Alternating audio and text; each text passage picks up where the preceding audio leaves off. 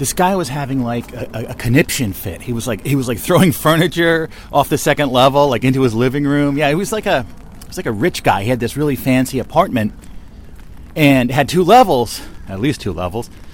And on the second level, there's like a railing going all around, looking down like into the into the main living room. Right, it's one of those kind of setups. So he was on the second level, and he and he had like flipped out. He was like, "Ah!"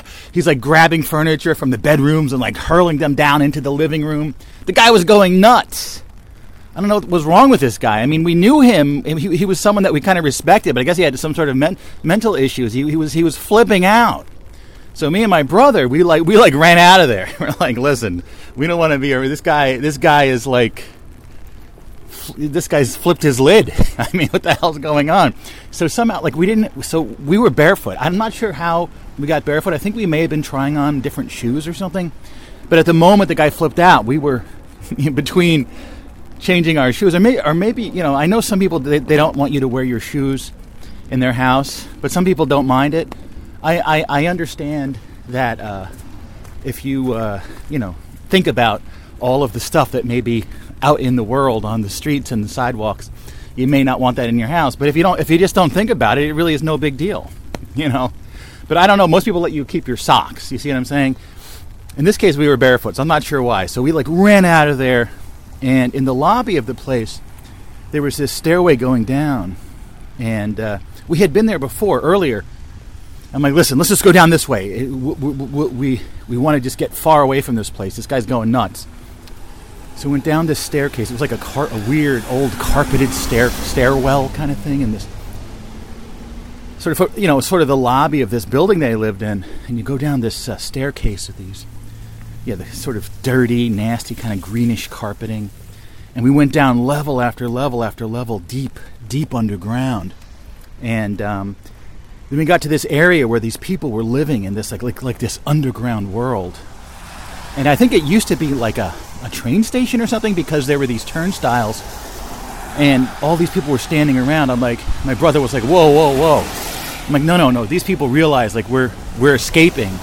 We're, we're like one of them. So so they should be cool. So we just we like jumped over the turnstiles. It was fine. It- and we started living with the people underground as we got away from that weird guy flipping out in his apartment, the weird rich guy that lost his mind. then I woke up. That was my dream this morning. Ooh, look. And I'm actually crossing some train tracks here, and there's fog. Look at that fog. Oh, I should really take a picture of that. It's so cool. Whoa, I see I see flashing lights. No, that's just cars in the distance maybe. Oh, that's so cool. That's a cool looking shot. These uh, train tracks are inactive currently. There, was a train to New York, or at least to Jersey City here. Uh, regular train service ceased in 1966. So while that's even before my time. Okay, I know I'm old, but I, I, I 66 is before my time. Okay, I was born the next year, 67. So I missed the train here.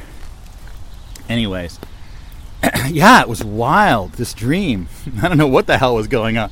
And there's one of those things. There's a lot more going on in the dream. There were like these nuns living in a bus or something, and all this other stuff. I can't really remember.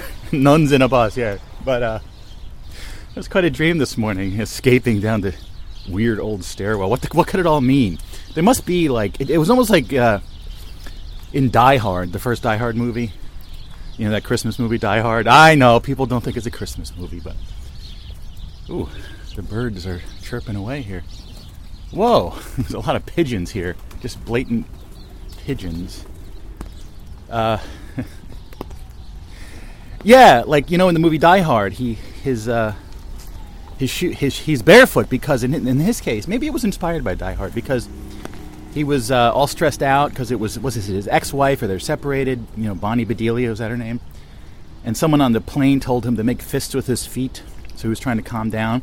But then Hans Gruber and his crew took over, and so he had to run out and start doing Die Hard stuff. And uh, so he was barefoot. And there's, there's something about that. Is it like symbolic of something? Yeah, I think it's got to be symbolic of something. I don't know. In the dream, we were barefoot going into this underground world. Anyway, but it wasn't. I, I- remember noting that it was okay. Like it wasn't too cold, and there wasn't like shards of glass on the ground or anything, which there were at some point in Die Hard, right? yeah. Anyway, uh, good morning. I'm going to work in New York City, and it's kind of a freakishly warm day. It's gonna be in the low 50s today, and it's raining. So it's uh, we had a, whoa, what the hell? It's like a skull on the ground. Must be some sort of little miniature skull, like a leftover Halloween decoration. Yeah, we had snow, a couple a couple snowfalls uh, last week or the week before, and now it's just raining, and it's not that it's warm, but I mean obviously. Uh, ooh, there's people behind me. How long have they been there? An, an older couple. The woman's carrying a houseplant. Um, uh, what was I saying? Yes. Yeah, yeah. I mean, for for like a winter time around here in Jersey, like 50, over 50 degrees is kind of warm and kind of pleasant feeling. I know people that live in areas where it's warm all the time would consider this 50 degrees kind of. This is all in the Fahrenheit scale, which we use here in America. We don't use the Celsius; we use Fahrenheit. We're very set in our ways here in America. What is? There's so many people walking around this one. Look, look at that. There's like this weird walkway, and it's very foggy everywhere. it's very, very evocative morning indeed. Yeah. But yeah, I'm going in to work in New York City. Just a work day. I need to start going back more. As as it's been, uh, we're, we're gonna. In, in, in, was it January 2024? So yeah, in less than two months, we'll hit the four-year anniversary of the uh, pandemic, which started for real Friday the 13th of March 2020. Four years. Wow. It's really it's bizarre that we're in the fifth year of the 2020. Still, I think there is still time for this decade to become the best decade ever, as my my prediction in 2019. Uh, I understand that the first four years were pretty bleak in some ways, and uh, uh, it's not been the best decade ever by any stretch of the imagination. But we still have just about six years of of coolness that could make this the best decade ever. Yeah. I, I, listen. I remain hopeful. I do. I do. But yeah, I was thinking about the '90s uh, yesterday. Uh, guy I work with started just kind of randomly saying, "Oh, I'm listening to Fiona Apple," and I'm like, "Whoa, yeah, Fiona Apple." It was uh, he was listening to her first album, Tidal, which I think was from '97, and it brought to mind that rare time period around September '97. And when did I, I? I, actually did. There was uh, trying to think when it was. It was probably that same year. My mother in law had her 50, 50th birthday. That's how long ago it was. Uh, and we had karaoke. It was at the Dave and Buster's at Palisades Mall. I think it was in 97, right? Yeah, because. Is it 97? It was some year. Anyway, I, I, I sang uh, Shadow Boxer by uh, Fiona Apple and also Rocky Raccoon by the Beatles. That's the thing, like, it was they needed an icebreaker. Like they're like, okay, it's karaoke time, everyone. Who's gonna start? And everyone was like, looking at everyone else. And I ste- I stepped up. I'm like, I'll do it. And I sang Rocky Raccoon. So Matter Hills, tale of Rocky Raccoon. One day his woman ran off with another guy. So it's kind of like you just have to talk. You don't have to sing, really. I don't know if that was my strategy hit young Rocky in the eye. Said I didn't like that. Checked himself into the local saloon. Then there's the somewhat singing part. Rocky Raccoon stepped back to his room, only to find Gideon's Bible. Gideon checked out and left it no doubt to help in good Rocky's revival. Ah, do do do do do do do do do do do. yeah. Anyway, so around September 1997, um, Fiona Apple was on the MTV Video Music Awards, and she gave this speech, which, in retrospect, really is a huge part of her legend. And it was good that she did it because Whereas it was perhaps something that today wouldn't elicit much, of a response. In '97, it was really, uh, really everyone. It was the talk of the town. Uh, everyone was standing around their water coolers at work the next morning, talking about Fiona Apple.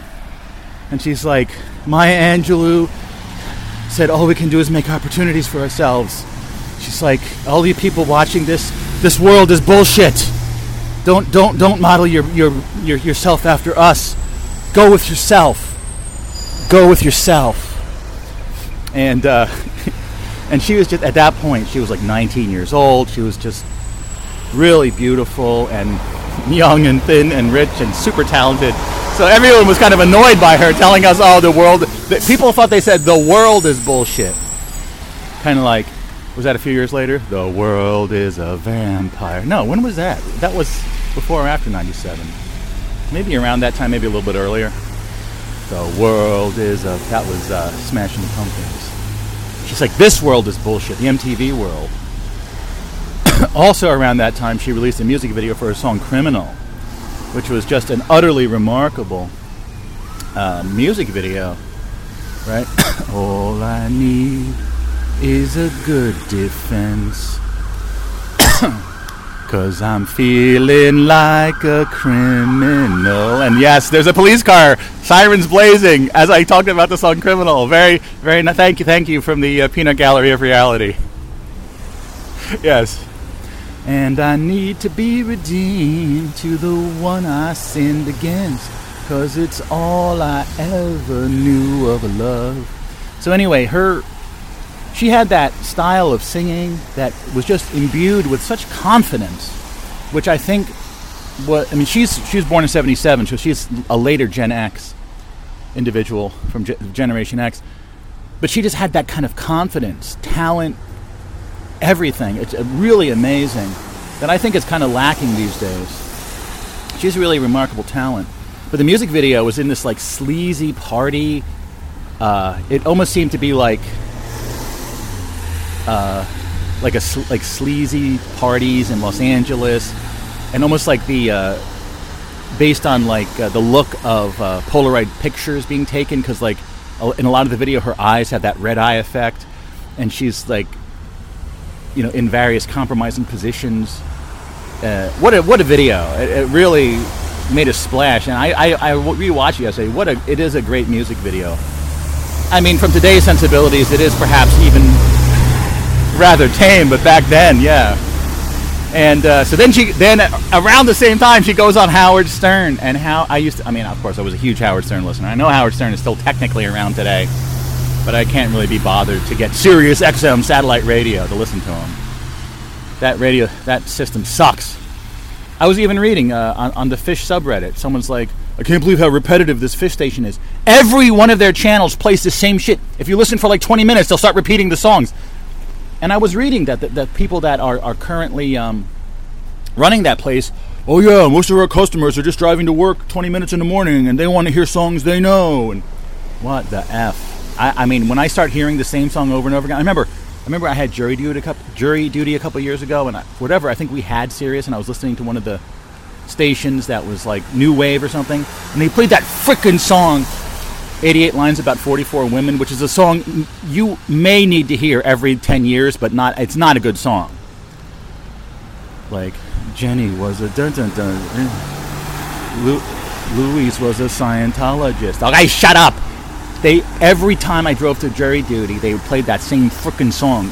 The Sirius XM, what a joke. But anyway, back in '97, Howard Stern was at the height of his radio powers. He was on K Rock 92.3 regular airwaves, New York City, and it was just the best. So I, I, listened to a clip of him interviewing her, uh, Fiona Apple, like I think the next day, and it just how remarkable. First of all, Howard Stern had this unique way. He, he was just, you know. Uh, it's, it's hard to describe, but he was just doing stuff that no one could ever do anymore. He's like, oh boy, I'd really love to bang you, you know, like you're so angry and from today's perspective, it sounds horrible, but it was just amazing. And you hear Jackie the joke man snickering in the background whenever Howard reads one of his jokes. He's like, and then uh, Gary was, you know, he, they, they, they got all these lesbians to come watch watch her performance. He's like, oh yeah, we have a wide range of lesbians. And then Fred kept playing Baba Booey, Baba Booey, Baba. Oh my God, it was fantastic. And she was really holding her own against Howard. It was just, I remember listening to that live what a remarkable moment uh, in pop culture, really. I mean, things like listening to the over the air FM radio, watching the MTV Video Music Awards, and oh my, and, and watching music videos on MTV was all still relevant. How, uh, what an amazing time. Wow. So I really, really, really enjoyed that. Trip down, now 26, over 26 years ago now, that was. 1997, September 1997, over 26 years. I was still in my 20s, by the way. I was young. I was 29. I mean, I turned 30 uh, October 3rd of 97. Anyway. Uh, I, and I was young. Being in your 20s means you're still young, yes. Yes, indeed. And I know Fiona Apple. I, I, I, she had her latest album. I had to look it up. Was called "Fetch the Bolt Cutters." It came out in 2020. I know I talked about it on the show. I, I, listened to it a couple times.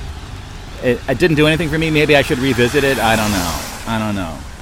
There's something about a talent like hers that is the most potent early on. Uh, sort of the cruelty of the human condition when it comes to creativity is that your creative powers are at their height when you're super young and you don't have no life experience to talk about, right? And then by the time you have more life experience, you have more to say creatively, your creative powers have gone kaput. As they do say that they believe the human brain continues to develop until age 25. So, anyway. Oh yeah, uh, this morning I was uh, I was thinking about this life hack. Do they still have life hacks? Remember life hacks? That was like a big thing a few years ago. Oh, so much time has passed. I- I've been so amazed at these things that I, I was almost annoyed by, like uh, I, I've been talking about in past couple episodes, the hipsters. Hipsters are done. The whole hipster subculture finished. It started fizzling out around 2017. That's still a long time ago. Even vaporwave, remember that sort of fake 1980s music genre? That's fizzled out. I mean, like, and maybe life hacks have also fizzled out as a concept. All these newfangled things are now very old, but we'll have to. The bus is coming, so we'll have to get to my life hack uh, once we get to New York City. Let me uh, get ready to go onto the bus. hey, I'm on the bus. Yeah, so the bus pulls up, and uh, that guy was there, the similar man. Remember him? I was talking to him. He's a guy I used to talk to all the time at the bus stop. Um, anyway, the bus driver gets out of the bus. He's like, "I don't think we're gonna make it."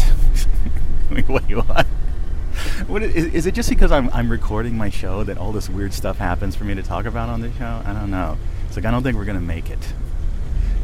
I'm like I'm thinking to myself, oh, there must be some sort of huge disaster I didn't hear about. Like something happened and we can't get into New York City. It's like massive flooding or something.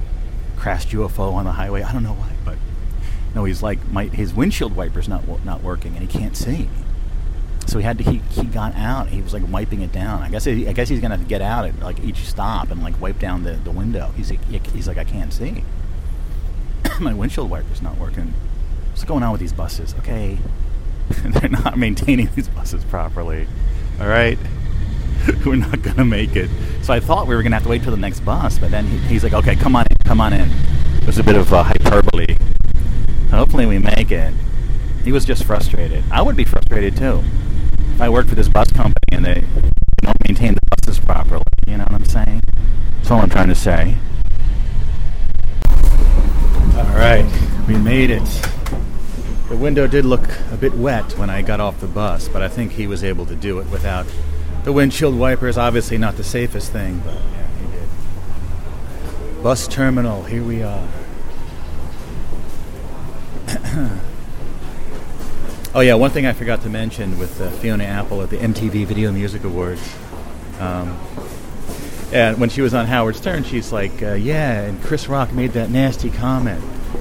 I guess was Chris Rock hosting the show, the comedian Chris Rock, and he's like, uh, he's like uh, commenting on her speech. He's like, "Oh, don't blame her. She hasn't eaten in a few days," something like that, kind of you know implying that she was anorexic or something.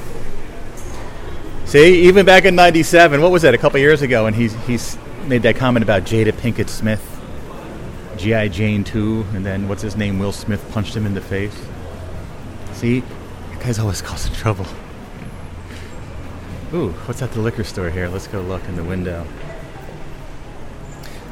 It was funny on the bus. I, right as I was getting off, I looked down and there were some crushed candies, and they, I could swear they looked like Good and Fruity. Remember Good and Fruity, which was a variant of Good and Plenty? Is that even still a thing? Do people still eat Good and Fruity, or even Good and Plenty? It's one of those things. I don't even know if it's still, uh, you know, around. I'll have to look at, at like the newsstand over here. Look, the Black Dog Rum. Was that like, hey, mama said the way you move, gonna make you sweat, gonna make you groove. Right? No, that song by Led Zeppelin. Uh huh, child, shake that thing. Was he talking about sex? I know black dog was a term uh, coined by Mr. Uh, what's his name? Uh, Winston Churchill for depression. Clinical. He was. He was. Uh, he described it as the black dog. That's why Led Zeppelin. But the sex should make them happy, not depressed. What's wrong with those Zeppelin people? Hey, hey, mama said the way you move. Any other good? Jack Daniels Tennessee Apple Crafted Cocktail, the Apple Fizz. What the hell is that? What is it with these wimpy cocktails? Get out of here. These wimpy cocktails. Apple Fizz. The hell? Yeah. Oh, another thing that happened uh, about another product. I, I, this is so weird. I woke up in the morning and I was like, this wasn't any kind of. I, I, don't know if it was a dream or I don't know what the heck it was, but it was basically when I woke up the other day. I'm like, Lipton Cup-A-Soup. Whatever happened to that? Do they still have that? Because I remember as a kid we used to always eat Lipton Cup-A-Soup. It was kind of like this. Uh, what would you say? Like, uh, hold on a second. I'm trying to paste it into the. Uh, don't worry, we'll get to the, li- the life hack in a moment. Um, Lipton Cup-A-Soup. I'm like, did they still make that? It was like this, uh, these little packets of dried. They had like freeze dried chicken meat, and just it was a powdered like chicken broth, and you just put it in a cup. Lipton Cup-A-Soup. I remember growing up, we always had that. I'm like, I haven't heard about that in years. So I looked it up. Yes, they are still making it. But what's interesting is that um, Lipton as a brand is all split. Like uh, I guess uh, Unilever, that vague conglomerate, uh, owned all of the Lipton stuff, but then they sold off the Lipton tea, one of the Lipton tea divisions for the tea bags, to another company. However, the Lipton tea that you buy pre-made in bottles, right? You know, that's actually co-owned by Unilever and PepsiCo, and then so some other company owns the, the tea bag company. Two companies own the regular the, the, the tea in bottles, the iced tea in bottles, and then Unilever does still own the, the cup of soup business. So they're all like separate units, but they all use the Lipton brand. What would Mr. Lipton think of this? That his company has been torn asunder like this? I don't know. But they have they have no vegan cup of soup. Well, obviously there are vegan cup of soup, but not from Lipton. I remembered that. I don't know why I woke up in the morning like like almost like like, whatever happened to Cup-A-Soup? But uh, what was that? What was the theme song for the old commercials for Good and Plenty? Choo, the guy's name was Choo Choo Charlie. This child train conduct, train engineer dude. Charlie says, "Love that Good and Plenty." Charlie says, "Really rings a bell." Right, that whole thing. Let, us see. There's a uh, Hudson News here they still actually have magazines, which is amazing in this day and age. That remember that other newsstand in the uh, MetLife building, the former Pan Am building. Uh, they got rid of all their magazines because I guess they just were selling like food and drinks and stuff, and greeting cards, kind of similar to magazines in some some sense. I'm trying to see. Good. And, do they still have Good and Plenty? I don't know. Morning. Morning. You have a uh, good Good and Plenty, the candy, Good and Plenty. It's like uh, licorice. Uh, no, I don't think you have it. Yeah. Uh, let me go look. Yeah. Yeah. Trying to see if they have good and plenty. No, no. Yeah, that's yeah, no, no good and plenty. Let alone good and fruity. Uh, no, that's not it. Yeah. All right. Thank you.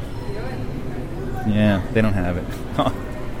so how did someone get their hands on good and fruity? Maybe a, like a time traveler from like the 1990s, got on the bus, and, like snuck into the 2020s.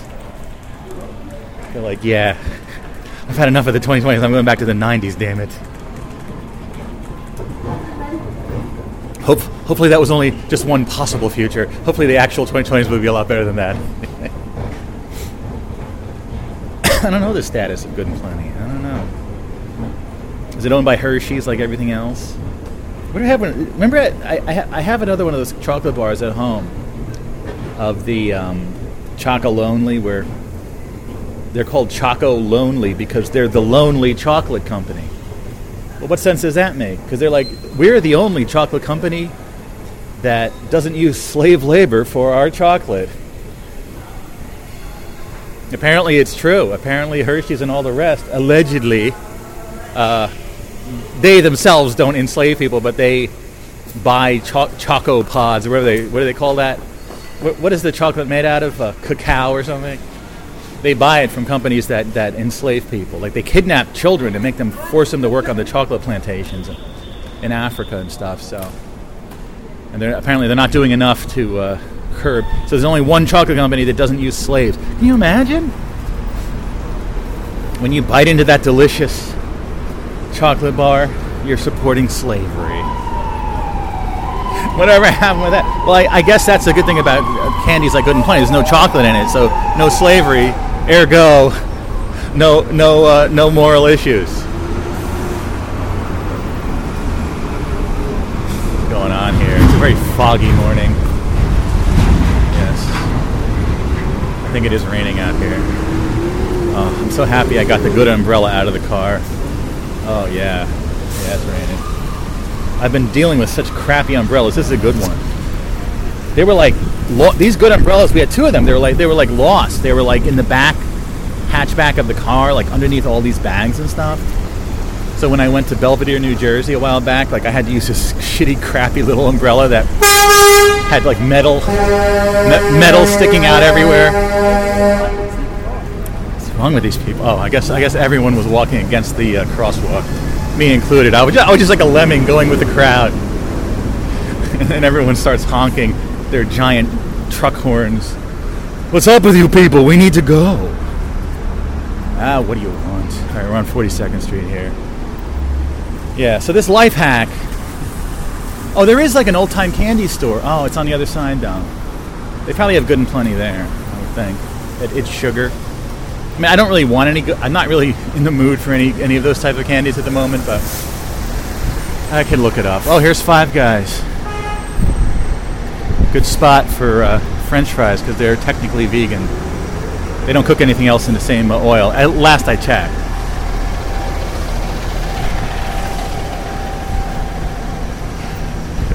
What, what were life hacks? Wasn't there a website called Life Hacker? I think it was one of those blogs that was part of a blog conglomerate that all that all went under. Didn't that happen? I don't know. Seems like every time you turn on the internet, another company is going going under, going out of business. It's very difficult times. Anyway, uh, so this life hack, I, have talked about this one before, but I, I, find this to be so, it's so unintuitive, but it's so, it's, it's like an, I think it's an important thing to think about in life. Which basically, if you clean something up a little bit, it gets a lot better. It looks a lot better. So, for example,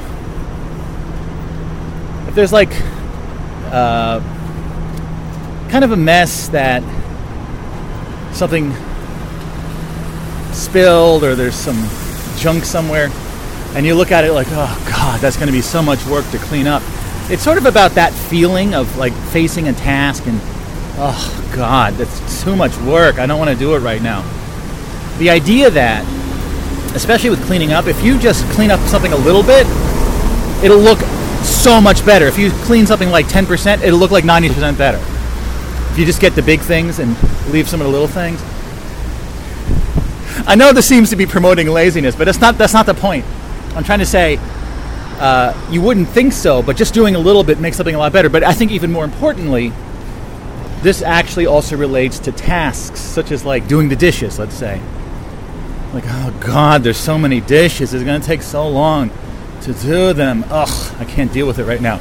But if you just do a little bit, right? Do a little bit.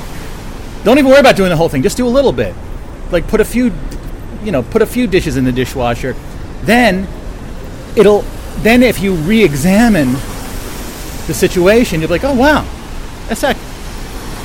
That doesn't seem so bad now. That the task now, if you just do a little bit, right, then your analysis of the whole task will be, oh, that's not that bad. So it's, really counterintuitive. Like you don't. It's almost like you're looking at. I'm talking about any kind of a task you have to do that. It, you know, you're like, oh, I can't. I have. I don't have the energy to do that right now. But, right, because you're somehow in your mind, you're like analyzing. Oh God, this is going to take forever to do this. But you don't think like if I do 10% of it, then I think in your mind, I think the thing is like if, if you you're sort of thinking if you do 10%, that the 100% will still be there for you to do. But no, now it's only 90%. Right? And I think that the way that we judge the degree of a task, right? That even if it's 90%, when you re-examine it, it'll be it'll be like 50% better. Like, oh, oh, that's not so bad. I can I, I can handle that. But I, I don't. It's one of those things that's not intuitive. Like you, you don't. I find myself doing this all the time. So I don't know if it's just me or is this of any use to anyone else, but this is like a life hack. Just when you're facing a task of any sort, don't worry about doing the whole thing. Just do just worry about doing a little bit and then the whole then the, the remaining task will seem far easier, right? Than it would seem. I'm, I'm sure I, could word that a bit better, but I think you see what I'm saying. This is my life hack of the day, right? Just doing a little bit makes will make then revisiting it will be a lot lot less um, heavy, right? Oh wow, there's someone on one of those. What do they call those things? Hoverboards, scooter things. Those things have gone through. It's, it's, it's almost like a Segway with just the bottom part. Those things have gone through many iterations. What's going on here? Times Square is like endless construction. Remember on the corner here where there's an H&M now? There, remember that they had that Wired magazine pop-up event? that was many years ago. Indeed. What's that hellish noise? I know. So every time I come in, I, I, I hope the Amazon Go store is still open because I know they've been shutting, shuttering a lot of those. Because I need my sushi for breakfast. That's my, my traditional bread. Maybe I'll go for a double sushi today. Maybe I'll treat myself to double sushi. Double, double sushi acid. You know, just like the, the avocado rolls or whatever. It's a damn good breakfast. Not cheap, but what the hell's cheap anymore? Nothing. Not, not of anything is cheap no more. No. So yeah, this morning I was kind of uh, kind of related to the life hack. Like last night, I, I, was just out of it. I don't know what was going on. Yesterday it was just dark and gloomy and rainy, just like today. I had like no energy, so I I didn't do I didn't do the dishes or anything. I mean, have a dishwasher, but you still got to do it, you know. Uh, you got to put the stuff in the dishwasher and then take the other stuff out and stuff. Uh, so this morning I'm like, you know, had a nice sleep, good night's sleep, weird dreams about st- carpeted stairwells. Now it's time to do the dishes. So, and also I made coffee and I and, and I, I, cleaned the cat's uh, water fountain. I did, I did so much stuff this morning. So I'm like, I'm gonna, I'm going into the city. I, I'm not gonna want to do this stuff when I get home see kindness towards your future self rather than the usual screwing over your future self. So I'm there. I'm kind of, it was a point. I, I made coffee first, and then I did the dishes. So I'm there. This freaking centipede starts crawling around, around on the countertop, and it's not like any centipede I've ever seen. It was long and slim, and I was like, "What am I going to do with the centipede?" Like, I don't I don't like killing bugs. I really would prefer not to. And um, I'm like, but it was. I'm like now when I start doing the dishes, it's gonna get crushed, whatever. So in the cat food uh, boxes, there's this thin piece of cardboard that separates the two layers of cat food cans. So I save those, and that's what I use to like trap usually spiders. You know, I, I, I put a cup over them and then slide the cardboard in, then take them outside. I know it's not always feasible to to use that method. Sometimes you have to kill bugs, but whenever I can, I like to try to do it that way. And I'm like, listen, it's warm out now.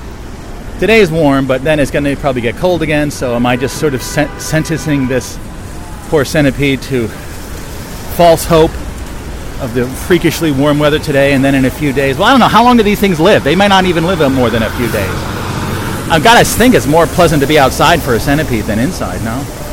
But I never even saw it because we had um, not some not this house, but in our in our last place we had the house centipedes, which are horrific looking, like thousand-legged monstrosities, but they uh, they like eat spiders and stuff, and they, they would not hurt. They they cannot their bite could never pierce human skin, and they're they say don't kill them because they're beneficial, but they're so horrific looking.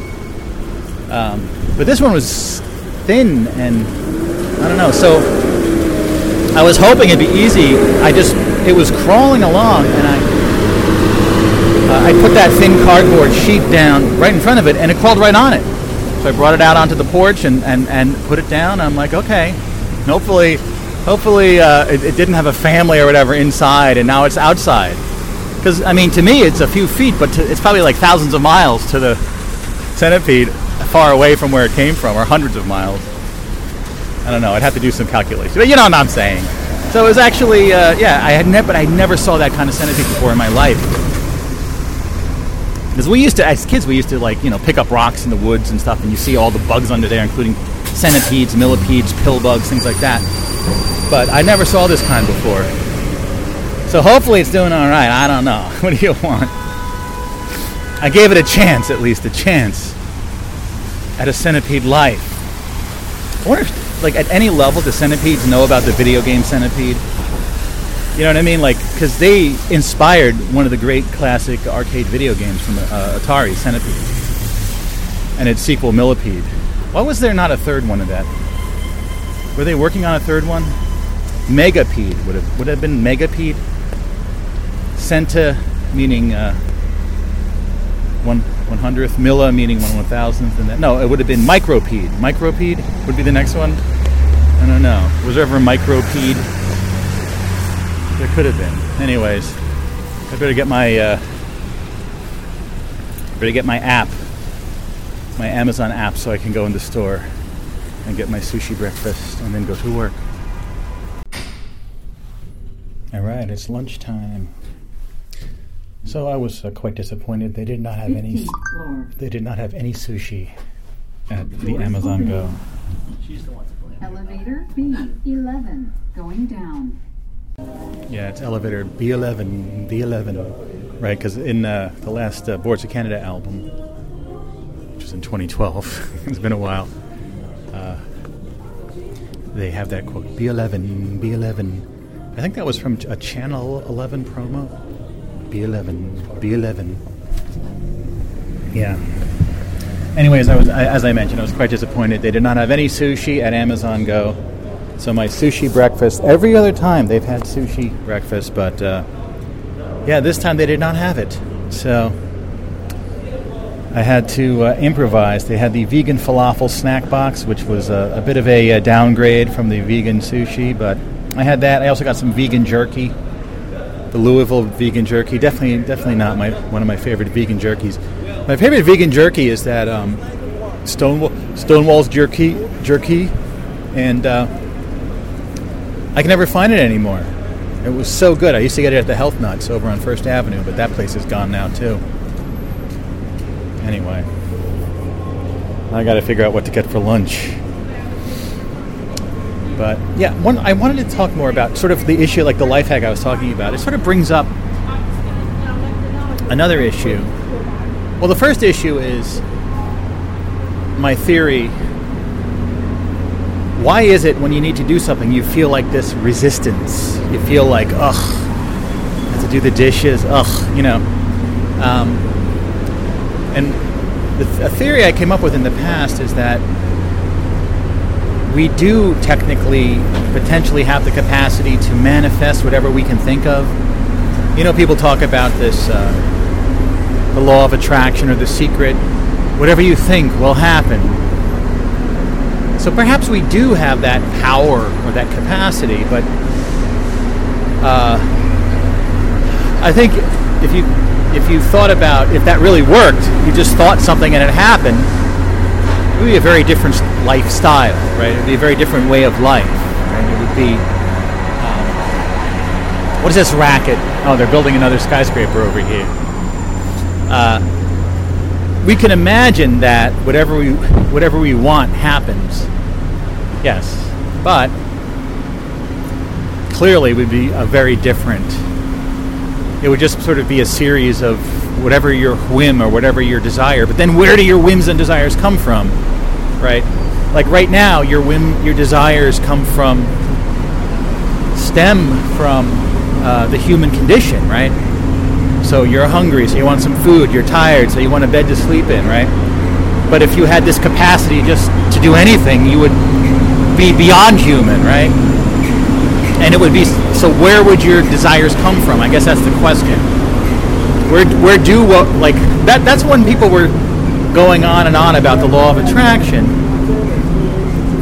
Was like if you put your mind to it, you can do it. But uh, but I always was wondering like where do these things that you want to happen come from anyway?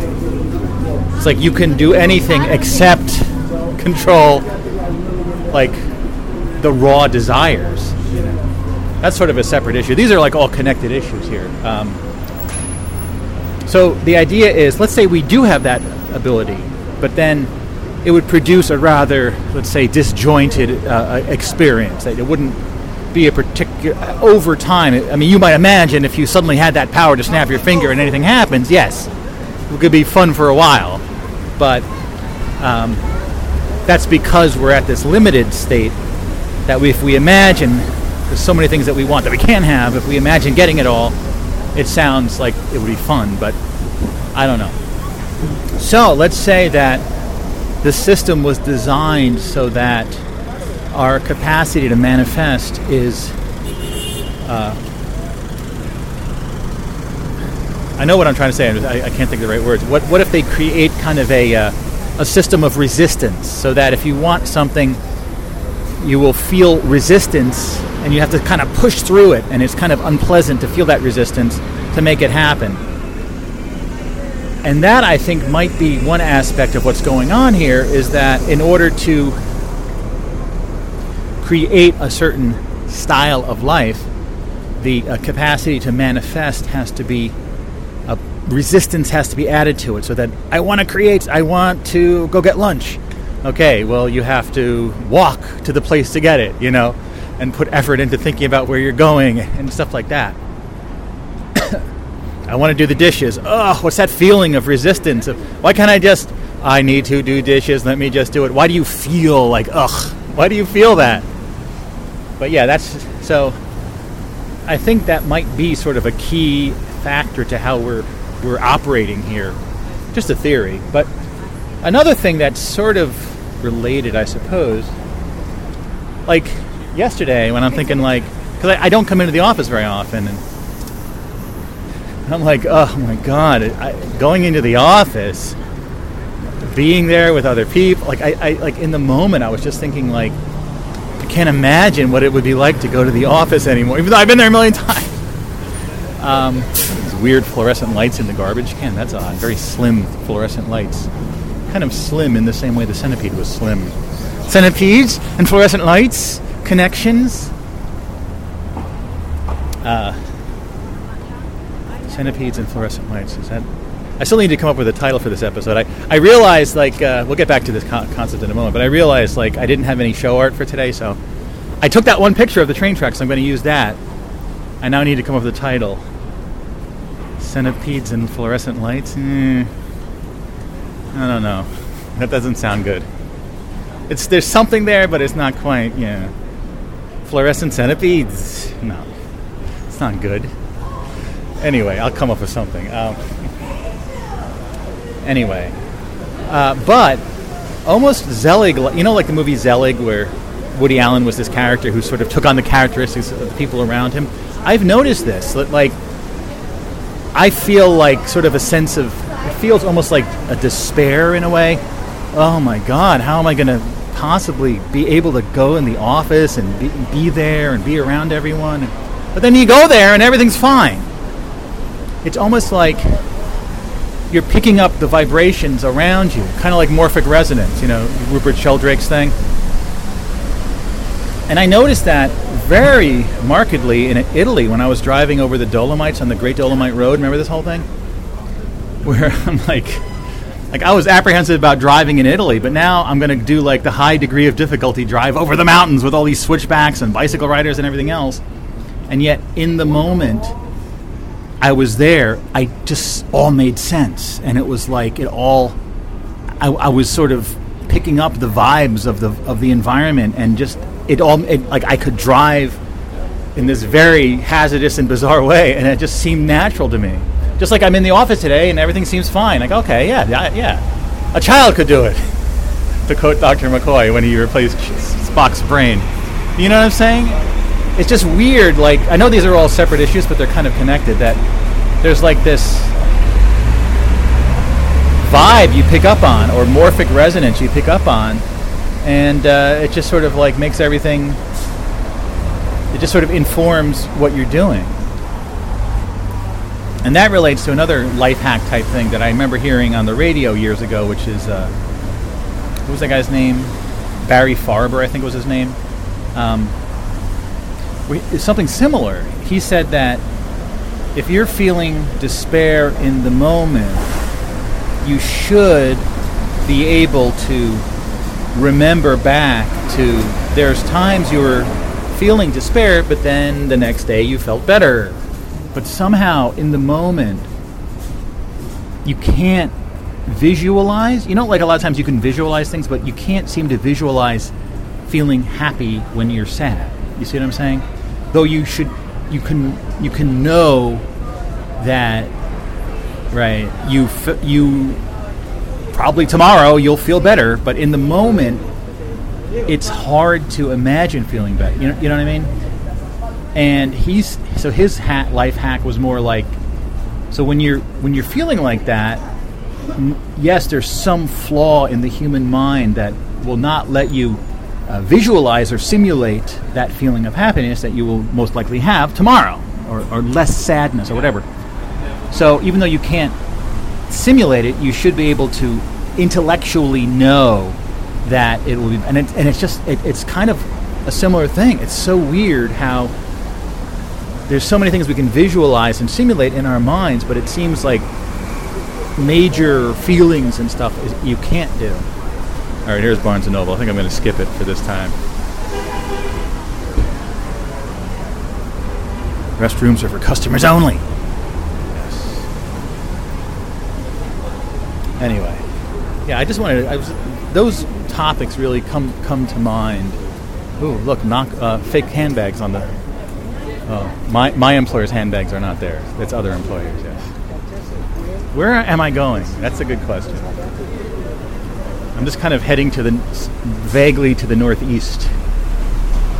See what I can find food-wise. I don't want to go to that urban space. I'm just I'm kind of done with that place. Uh, maybe I'll go to the Hugh. I, I, haven't been to the Hugh in a while.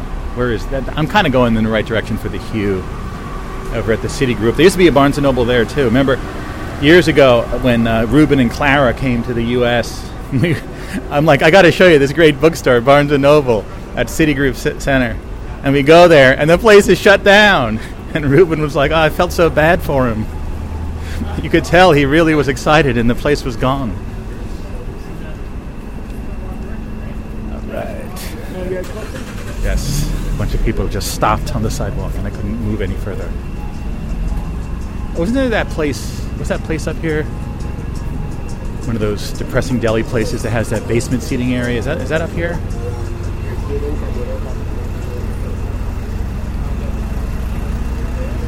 So what would you call that? Picking up the vibe of something, and then it's it's like much easier than you, you thought it would be. Then there's another explanation for that that's a little, a little more annoying, which is that this is that if this world is just a video game, being at work is just another subroutine in the game. It, it's like it's a pre-program, so it's not like you're picking up a vibe. You're just following the program. Yeah, this place called uh, ETC Everything. I guess I'll go. I mean, I, every time I go in here, I never can find anything good to eat. So let's see. See, they have two doors, and someone was coming out the other door, so I went around to the other door, so I didn't have to move. I didn't have to encounter them. Oh, look, they have Lenny and Larry's complete cookie. That's good, but I don't know. There's a really nice, depressing seating area down there. So, if I could possibly find anything to eat here, you know, that would be cool. But again, I this, these kind of places, my current uh, vegan proclivities generally uh, make it difficult to uh, find anything. I have here? Yeah. See, there's like the, there's blatant chunks of meat, but then there's things like fried rice and everything else. Where you, I don't know what they what they use to make that. Bowls and I, I have gotten noodles here a few times, but it was kind of not great. And they do have some sushi and stuff. Let's see. Mm. Brown and quinoa cucumber avocado roll. Eh. I'm not feeling it. I'm, I don't know. You would imagine that. You would imagine they'd have something. Just throw, like, have the little vegan corner with two things, so someone like me that comes in can find something and give them money. But no. I guess it doesn't represent a significant percentage for them to worry about one way or the other. okay, cool. Well, Okay, cool. Uh, nice comment from the Peanut Gallery.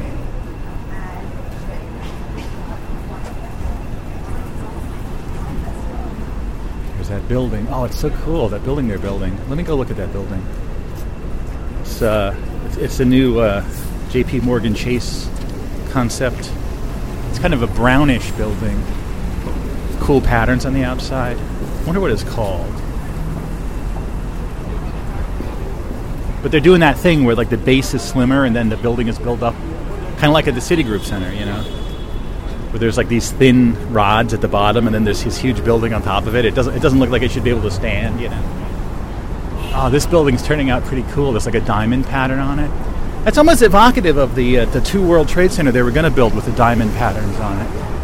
Does that have some occult meaning? I don't know. But it's here on uh, whatever 47th and uh, whatever this road is. Is this like Madison or something? Yeah, this is yeah. There's the place I used to work up there. Briefly, in 2004, I worked up there. What a disaster that was. So yeah, it's Madison, uh, 47th and 48th. Yeah, yeah. But I thought they had the name of the building over here. It's very cool looking. I think it's maybe post post postmodern architecture or something. I don't know. It's nice out here though. I was gonna come out without my jacket, but I'm like, yeah, no. I have my recorder and my cigars in here. Let me get a little Grifino uh, cigarillo going here. Cigar action.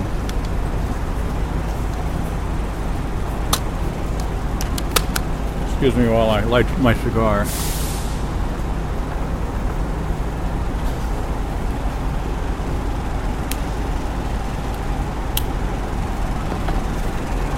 I like that little jet lighter I got at uh, House of uh, Monte Cristo over there on Route 10. Yeah, there's an entrance to Grand Central over here. Yeah, so there's like a bunch of cylinders that look, or circles that look like part of the uh, design of the exterior of the building. That's kind of cool.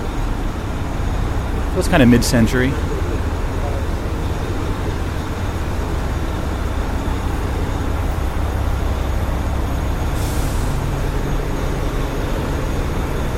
Is this a video game? I mean, I, I feel like whatever this is, this world that I'm in, I'm only comparing it to a video game because it's something I'm familiar with that has these characteristics. It's a world that's artificial that people go into. I don't know it's artificial. It could be natural. It could just be. I mean, could this world really just be a world that exists and is not simulated within a larger world. I know a lot of people consider that. There's nature, there's physics, and there was a big bang, and nothing was directed. There's something very romantic about that notion that the world is real and uh, not planned out or designed by anyone else. It just sort of happened. Huh? I mean, when you really think about it, that sounds kind of like wishful thinking, but people consider it scientific like. It's all scientific like. Yeah, yeah. Let me see if they have the uh, the name of this building. No. I know I looked it up in the past. All right. So where's that like Citigroup Center? What street? Oh, this is the uh, the Park Avenue over here.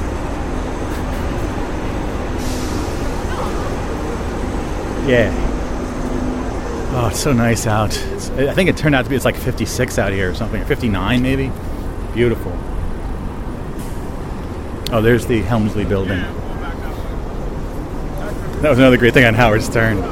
They would rip on Leona Helmsley, the Queen of Mean. Like I guess her husband started this real estate empire, and he was about like a hundred, so she took it over, and she was this cranky old woman that would just yell at everyone. So they had Billy West imitating her. In fact, my father used to work in a construction company here in New York City called um, Morse Diesel, I think. And I could swear. What is this? Someone wrote something on here? Hold on, we're going to look at that.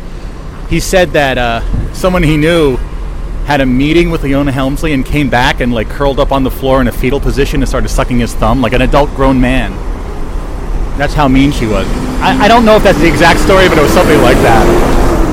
Like, like he, he, he was so stressed out from meeting Leona Helmsley, he, he, he became like a baby again. All right, let's see. Jesus saves. Jesus walks into a funeral home, hands the something three nails, and says, "Can you put me up for the night?" Right, this is there's another joke, but it's all faded. Is that a joke? It's not a good joke. Why would someone get like a sharpie and write that on a concrete column or, or a street light? They had to show their disrespect for the Jesus in some way, shape, or form.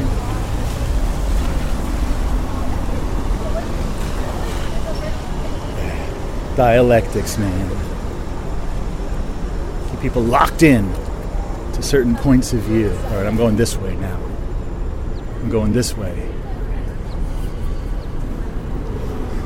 Wandering around. What building is that? Why does that look familiar? Was that song I played on the other side recently? Eagle Mall. It's the greatest lost song ever. And at one point, Hunter's like, Tale of the Wandering Jew. Oil my joints and tape my bones. It's time to walk again around the ring. I think I'm the only person that I know of that is actually paying attention to that most important of Grateful Dead adjacent works. Eagle Mall. Yeah, Robert Hunter, who, in collaboration with Jerry Garcia, wrote a majority of the Grateful Dead works. And uh, one song that he wrote, the lyrics to, Eagle Mall Suite, presented it to the Grateful Dead and to Jerry Garcia. And they said, uh, you know, great lyrics, Bob, but, you know, there's nothing we can do with it. I think Garcia's uh, self-effacing comment was, "Listen, we're a dance band, man. We can't we can't figure out how to make this into a song." Though they did later do um, Terrapin Station Suite, which was a similar situation, and they only did the first few parts. There's a lot more parts to it than the Grateful Dead did, but that's the only that's the extent to which they could figure out how to make it make it work. Right? But they couldn't figure out Eagle Mall at all. And that was in the late 1960s. There's the building I want. Ah, it looks kind of far away. But a journey of a thousand steps starts with a single footstep. So well, so like the life hack. Once I've walked a block, the, the remaining distance will be so much less. It'll seem like less. Seems like a lot now, but let's see. A block from now, will it seem less? What are they making a movie over here? There's all this filmmaking equipment on all the streets. Was that a production assistant? Used to carry walkie-talkies, but now they just have phones, obviously. Whatever happened to the walkie-talkie industry, man? That must be uh, murder. Remember, people used to always like press a button and what was that? Uh, what were those phones where you, they were like walkie-talkies, but they were cell phones? I'm trying to remember what that was. Sprint or something? Uh, No, it wasn't Sprint. Anyway, yeah. So Eagle Mall, uh, he wrote this whole epic song, and uh, the Grateful Dead like couldn't figure out what to do what to do with it. So finally, in 1980, just 1980, Robert Hunter, in his uh, solo appearances, performed Eagle Mall a handful of times, maybe six, seven, eight times, and many of the recordings are preserved. And I played every single one of them on the other side multiple times. I even sang the whole song once. I remember I was sitting in the Bryant Park on the grass and I recited Eagle Mall. And uh, what an amazing song. And I don't know, I haven't even heard of anyone covering it or trying to revive it or anything. As big as the Grateful Dead, Dead is, when and that's not even that's I wouldn't think that's the most obscure thing related to the Grateful Dead, but oh, also I played that recently played that song uh, "Revolutionary Hamstrung Blues," the song that barely even exists. The Grateful Dead performed it once, and that was it. So the recording of that one performance, it was never revisited. The lyrics weren't even available for decades afterwards. Finally, someone found the lyrics because the recording with um, Brent Mydland singing was very hard to figure out. Speed Razor and his arcade androids, sweet little frozen nose Sue, Godzilla's grandmother. You know, it was a great song. I'm fascinated by this stuff. That wasn't by Hunter. That was by that other guy, the guy who also wrote New, New Potato Caboose, which it's a pretty obscure song. I don't even know how that one goes. What's the one I know? One way. Oh, no. That's New Speedway Boogie, not New New Potato Caboose. One way or another. Oh, there's this other food hall here. See, this is always what happens. I I'm going up to this other place, then I hit this food hall, and then I just go here. No, I'm going all the way this time. Going all the way to the Hugh. It feels like a Hugh kind of day, but there is a there is an urban space over here. There used to be a cigar store here that was really good, Barclay Rex. I used to go there all the time. I'd love to have an actual tobacconist again, but I know it's tough to have a tobacconist these days. But yeah, it's like oil my joints and tape my bones. It's time to walk around the ring again. Dun, dun, dun. Has firmly stood my ground. John Silver, old buck to the wheel play. So it's about these people hanging out with this weird ancient giant named John Silver. He was, like this ancient giant from like the earlier times. Such a cool song. And then there's a part where man and the devil are talking and let me float a marker into time as a game like the devil's going to drop this marker into time and then man divides itself himself up into like into like billions of copies of himself to help find this marker just as a game just as something to do listen it's a great song that no one even knows about i like it Ring, ring the ring, swat qua. Ring, ring the wing, swat qua. Ring, Alivio, the golden ring. Pass the meat around. Not a very vegan song. Year by year, the world evolves. Day by day, and then he gave up on the song. He, I don't think he ever. He, he played a fragment of it. I think in um, the House of Blues in Los Angeles, like in the '90s or something. And I don't think anyone even realized because the power went out, and he had to fill time. And he and he starts off, "Oil my joints and tape my bones. It's time to walk around the ring again."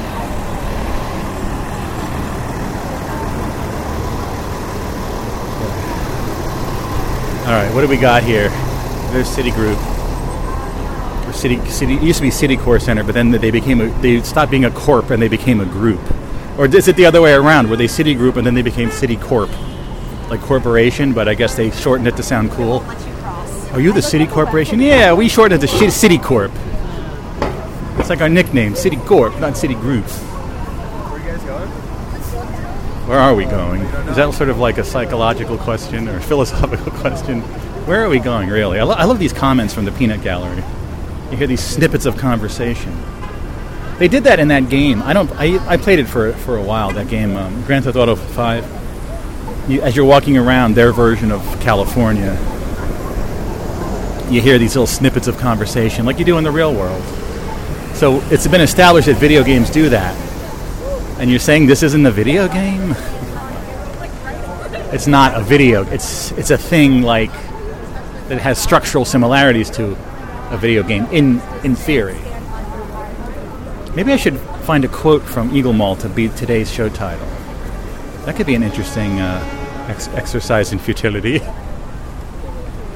oh, look, there's a Fiat 500. That was the kind of car I was originally going to get in Italy, but we got upgraded to a, uh, a hy- like a Toyota hybrid automatic, which was actually much better for driving over the mountains. Indeed. All right, so what do we got over here? The Hugh. That's what we want, the Hugh. Ugh. Do they still have that waterfall out there? That's definitely a place I sort of see in my mind from time to time, the cool architectural waterfall outside the Citigroup. You know, you go there's like a like a you go down one level, there's an entrance to the subway there, and an entrance to the Hugh. Well, it wasn't back then. It, there was no Hugh, H U G H, by the way, not H U E or H U W. Um,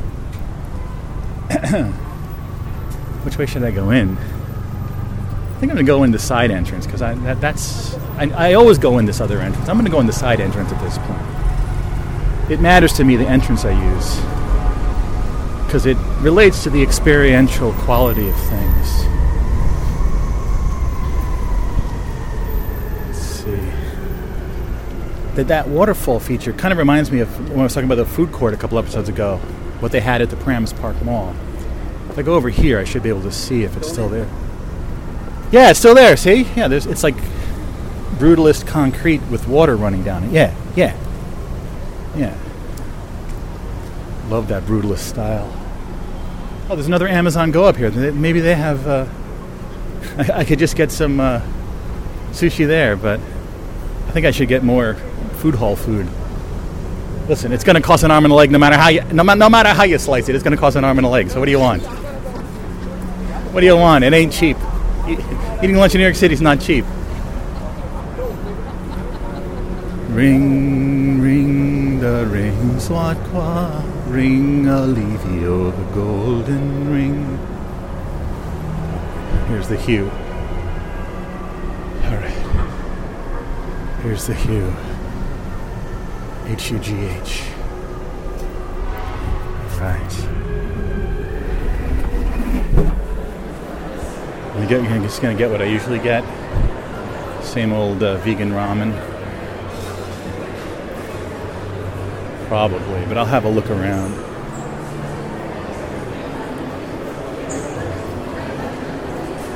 So is this place like here all the time, or did it only sort of appear because I'm here? Or, you know what I mean? Like, is it always here?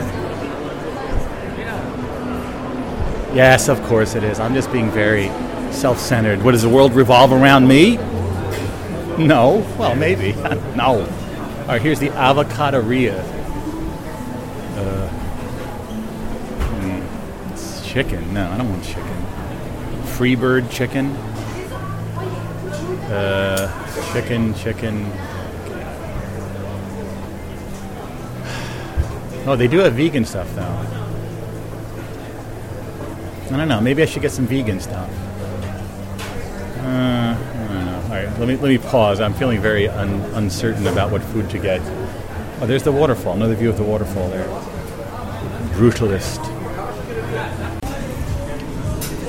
All right, I got some stuff. I got the vegan ramen, of course, and I got a little bottle. It looks like a beer bottle, but it's of uh, oh, what is it like uh, sake or something? Perhaps the most expensive lunch I've ever got. I don't even know how it got to be so expensive. Well, yeah, I mean it's yeah. The tax and everything, it was like forty something. It's insane. It's insane. It's a it's it's a once in a while thing. It's an indulgence. It's insane. The hell, man. Listen, we're having fun, aren't we? it's insane. Is this like alcoholic drink? Yeah, it is, right? It's a little bottle of sake. It should be all right. Oh, it's sho- soju. I didn't realize it's like, yeah. I was just looking to get a beer, but yeah.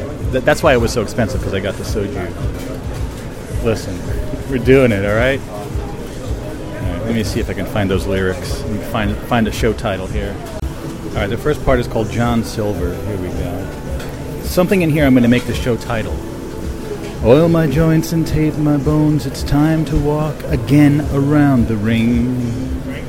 Frank? Yes, thank you. That was fast. Got all the stuff in here. Nice. Hold on. Let me find a seat. All right. Plenty of seats to be had. I have one facing this giant clock on the wall. Remember, I was here in the past, and there was I did an episode called "Occult Wave," and it was like an, a view of the ceiling. I mean, what do we got in here? Got a lot of stuff. This- napkins, chopsticks, fork, those little Japanese spoony things, the ramen itself. I got to pour the broth over it. Yeah. And we have the. Uh, it is the. Uh, it's called Jinro is back. Is the name of this world's number one spirits? Jinro is back. And the the logo is like a frog. It's a blue gray logo, and blue, gray, and white with two shades of blue. It's wild.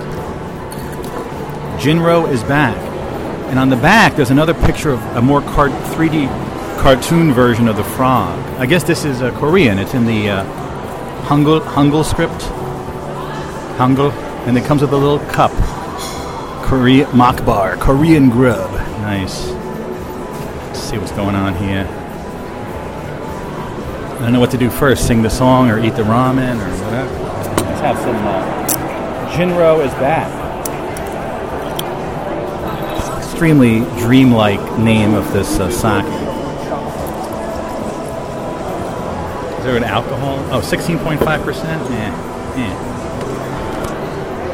That's like drinking two beers. Well, two IPAs, so. Mm. That's not bad, actually. It's kind of smooth. Jinro is back. What does it mean it's back? And it's a frog. What the hell's up with this frog situation? I don't know.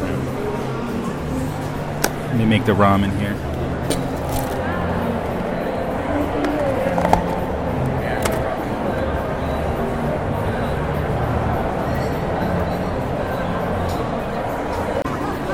I know Robert Hunter's in the recordings is like this. This will take a while to sing. If you need to use the bathroom, please uh, take your bathroom break now so I can sing this song. Oh, my joints and tape my bones. It's time to walk again around the ring. For seven long years we marched through the deserts of long lost. John Silver, old buck to the wheel, plied he. Turn it down round under where the moon pit glitters. Through the valley of the shadows ran he. No one knows how long we were gone. Time ain't reckoned that way.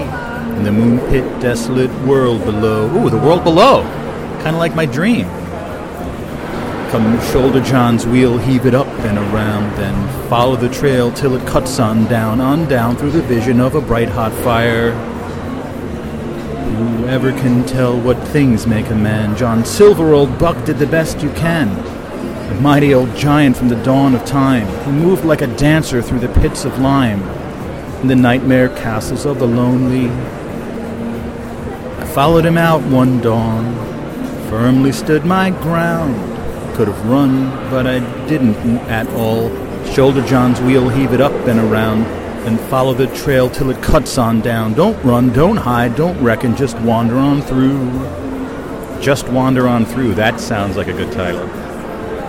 Old John pulled the wheel, like silver was he, drew a breath, wiped a sweat, grinned wide and bright, said, Follow me down when the wheel draws tight. Down I allow in the shadowy pit where he glistened like an angel in the where he glistened like an angel in the bright hot fire. With a voice like silken thunder, he'd sing of the world down under. To tunes to chill your bones, set your eyes afire, while night passed over like a summer shower. When he sang away the dark and brought the dawn in,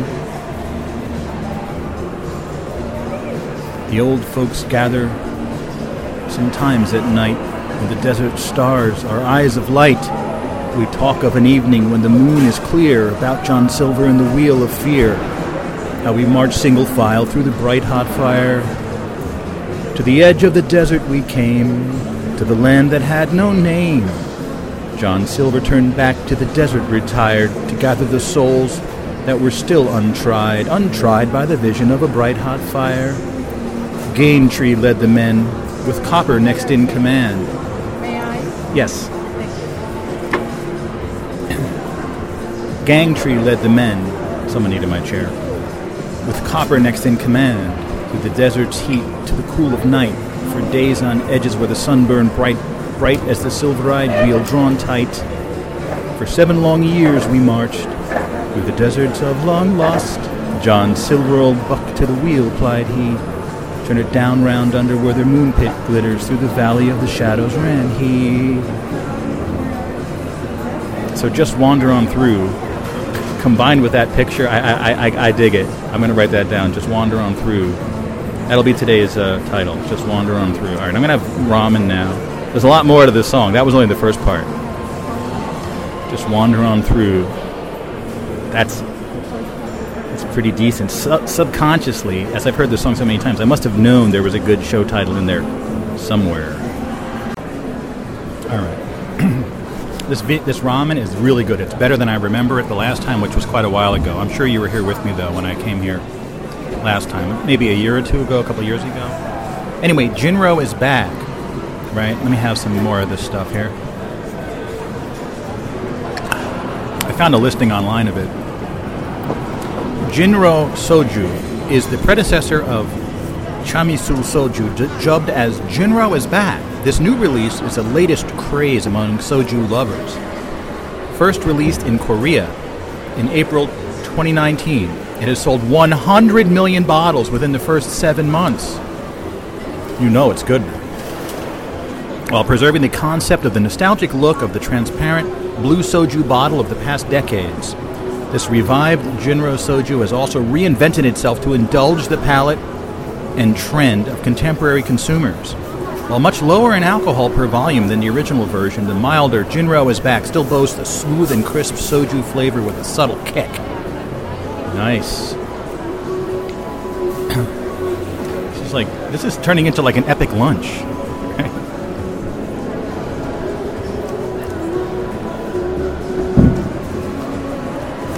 So, the reason why it costs like $44 and change, which is insane. I think that's the most expensive lunch I've ever had for myself, ever, in New York City. So the vegan miso doenjang ramen is $17. The soju is 15 plus a $3 surcharge for Jinro is back. So I guess they have rotating uh, soju brands. I guess 15 is the base price, and then they adjust the additional price based on which one they have. So that's 18. That comes to 35. 310 tax, 3810. And then they're like, you know, I don't never know. You're supposed to do a tip. I, I did like the lowest tip, and then that brought me to 44. Insane. I, I, I mean, I guess once in a while I could afford it. I, it feels good to get the good food and now sit in this food court area. By the way, like, this woman came up to me before. It's like, excuse me. I'm like, yes. She's like, your jacket is on the ground. It keeps falling. So I had to jam it behind my back so it doesn't keep falling, you know. And there's, there's a group of women over here. I think one of them is the one that told me about my jacket. They're the one that, that took my chair, but then they didn't need it. They're having some sort of meeting or something. Oh, while we're at it, let me look up uh, Good and Fruity. Let's see. Good and Fruity. Good and Fruity. Is it still available? Are Good and Fruity candy discontinued? Here's a good question. What does it say? They have been discontinued in stores, but through research on the internet, I found this store. Good and fruity. I mean, is the word fruity kind of for- forbidden now? Because it kind of, in the past, had a certain uh, connotation. Uh, no, I don't think people even use that word Like, like in remember in Spinal Tap, this old fruit, I'm as God made me, sir. Good and fruity. Hmm. In mid 2018, the candy went out of production again. Okay, so it's so the uh, the time traveler theory may still be in play. You know, good and fruity. What about that commercial? Charlie says, "Love that good and plenty." Charlie says, "Really rings a bell." Let me see if I can find that. I didn't check if Good and Plenty was dead too. choo choo. Kind of reminds me though of that in uh, the Dark Tower series by Stephen King. They had that evil choo choo train. Remember that whole thing with the riddles? Remember that whole thing? I never was really one for riddles. Does it like riddles? Why, yes, uh, after a fashion. Was that guy's name Orson Bean who played Bilbo? It's like very bad internet in here. Considering, considering how expensive the food is in here, they should have better internet, don't you think? No, not good in pletry. Good in plenty. I'm like freaking. Yeah, the internet sucks in here. I, I'm lucky if I can get if I can get Eagle Mall's lyrics, uh, let alone videos of Ch- Charlie Choo Choo. What was the name of the evil train? The evil Choo Choo train, though. Mm. Ramen. You know, when I was over at Brian's house, I think his daughter Kaylee asked me, we're talking about vegan stuff. And What's your favorite vegan dish? And I'm like, didn't have to hesitate. Vegan ramen, baby. That's it. Hmm.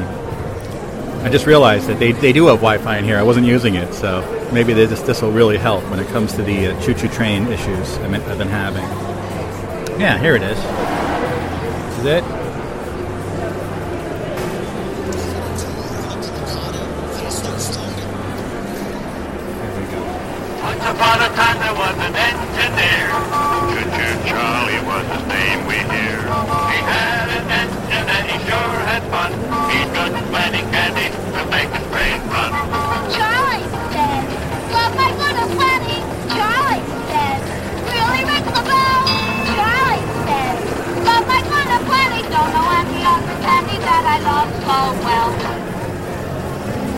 That's a really good commercial. So what? Are you saying that I now have to reincarnate in the 40s to be a kid in the 50s to see these good commercials? All right, note to self: reincarnate in the 40s or something. Uh, what? I'll be a, a baby boomer at that point. Great, great. Instead of Gen X. Is this actually going to happen? Can I actually manipulate time and space and reincarnate wherever I want? No. It's, it's, it's just whimsy. It's just pure whimsy. All right, but is good and plenty still available? It better be. I don't even know if it's vegan though. Good and plenty. Yes, it's still available. Okay, all right. And get a five-pound bag for twenty-seven ninety-nine on Amazon. That sounds like a lot of good and plenty though. Can I get one of those little? They have it in the box still. I mean, yes, they do have it in a box. I can get it from DoorDash, delivered to my home. Two twenty-nine plus God knows what kind of delivery fee.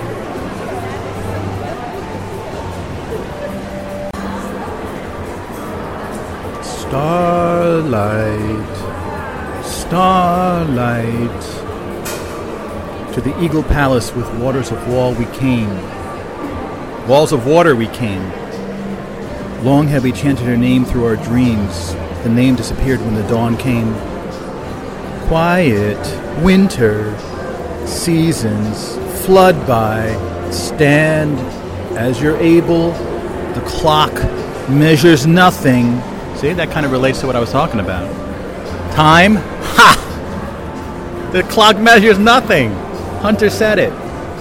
The sky is not space. Well, that's that whole other theory, the flat Earth theory, that the sky is actually just a a dome, like a video screen dome. But it doesn't have to be a video screen if this is a computer game, now does it? Is not sky, here am I, the Father, the keeper of sight and of records. And th- that was Invocation. And now we get to Copper, the next part. Copper grabbed the bridle, a waiting horse, and he did ride. Fast as anybody had ever been known to ride. The news was out in not more than an hour, all along the regions lying near around. The minions of the sun were sweet as apple wine to him. He laid his head by the shadow of a wayside inn. Mother of God, he didn't spend much time as a child, didn't have much left to spend as a man. Racing the sun crossed the meadow of Belinda's dream. His heart was a nest in the bower of the forest green. His charge was the honor of the palaces of Valentine, and he cast no shadow when the sun, sun hung in midstream. They said, Take a message directly to the king. Tell him the truth of this matter isn't what it seems. Instruct him some and then return to me. Our ship is rigged with sails of mist and anxious for the sea. Racing like the sun across the meadow of Belinda's dream. His heart was a nest in the bower of the forest green. His charge was the honor of the palaces of Valentine, and he cast no shadow when the sun, sun hung in midstream. Copper grabbed the bridle and waiting horse, and he did ride. Feast as anybody had ever been known to ride. The news was out in not more than an hour, all along the regions lying near around. And now, number four of six, Lay of the Ring. I still haven't finished all my food, but I figured I'd take a little break to sing the song. This is the tale of the wandering Jew. Josephus, lately of the mountain wide, seated before a desert fire. I remember in college, my friend Brian, who I went to visit over the weekend, he said that the DC superhero, the, um, Phantom Stranger, was thought possibly to be the Wandering Jew. Josephus, lately of the mountain wide, seated before a desert fire, led the men to silence, where the fire told its tale, sketched in time the deeds of heroes, sketched in blood the trials of men.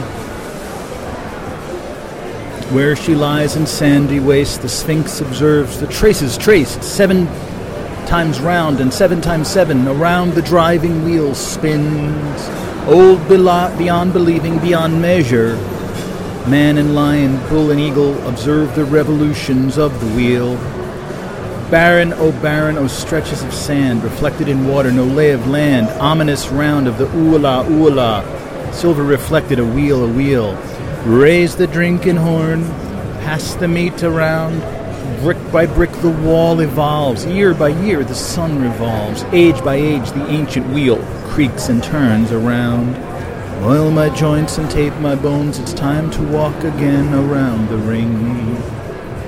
Ring, ring, the ring, swat qua. Ring, ring, the ring, swat qua. Ring, ring, the ring, swat qua. Ring, Alivio, the golden ring.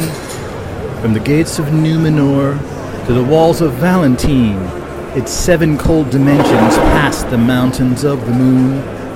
Mountains of the Moon, of course, a fantastic Grateful Dead song that they gave up after 69, though they played it in front of Hugh Hefner at the, uh, the that Playboy TV show with Tom Constanten on the harpsichord. From the call of Chanticleer to the ears of quick Reynard lies a year of meadow, but the sound can travel clean. Raise the drinking horn, pass the meat around. Brick by brick the wall evolves. Year by year the sun revolves. Age by age the ancient wheel creaks and turns around. Let here's the part I talked about. Let us play at madness, conra- comrade, said the devil to the man. I'll drift a marker into time and let you go get it back again. A million years in time to wander brought a smile to the lips of man. Send some token I know not of, clothed in legends, whispered low of, split me into many men, and we'll retrieve it how we can. The eagle leaves the land of law, a silver chalice in its claw. The land will grow, the crops will flourish, men will die, and babes be born. And all the times we've had we'll have again. Raise the drinking horn, Pass the meat around. Brick by brick, the wall evolves. Year by year, the sun revolves. Age by age, the ancient wheel creaks and turns around. Now, part five at the pass. All right, let me have some more food before I get into this one. I got some miso on my phone. Let me wipe it off. Let's continue. Gangtree met the forces at the pass. They ran away. He said, Raise your tents this evening. Let the piper earn his pay. The whiskey ration doubled, though there's not a drop of beer. For one man with a crossbow can defend us from the rear. Copper walked the sentry through the night until the day, but Gantry was too drunk to hear his warning bugle play. Get up, get up, you rowdy cur, and lead your men to fray. There's six of every one of us a coming up the way. Gangtree raised his stick and struck proud Copper across the face. Mark your rank and mold your words to that accordingly. Captain's faults are company, but no words to no words but his own. So raise your voice and rouse your men. There's battle to be done. Arise, you men of women born, if to them you'd return. Clear your heads and grab your swords.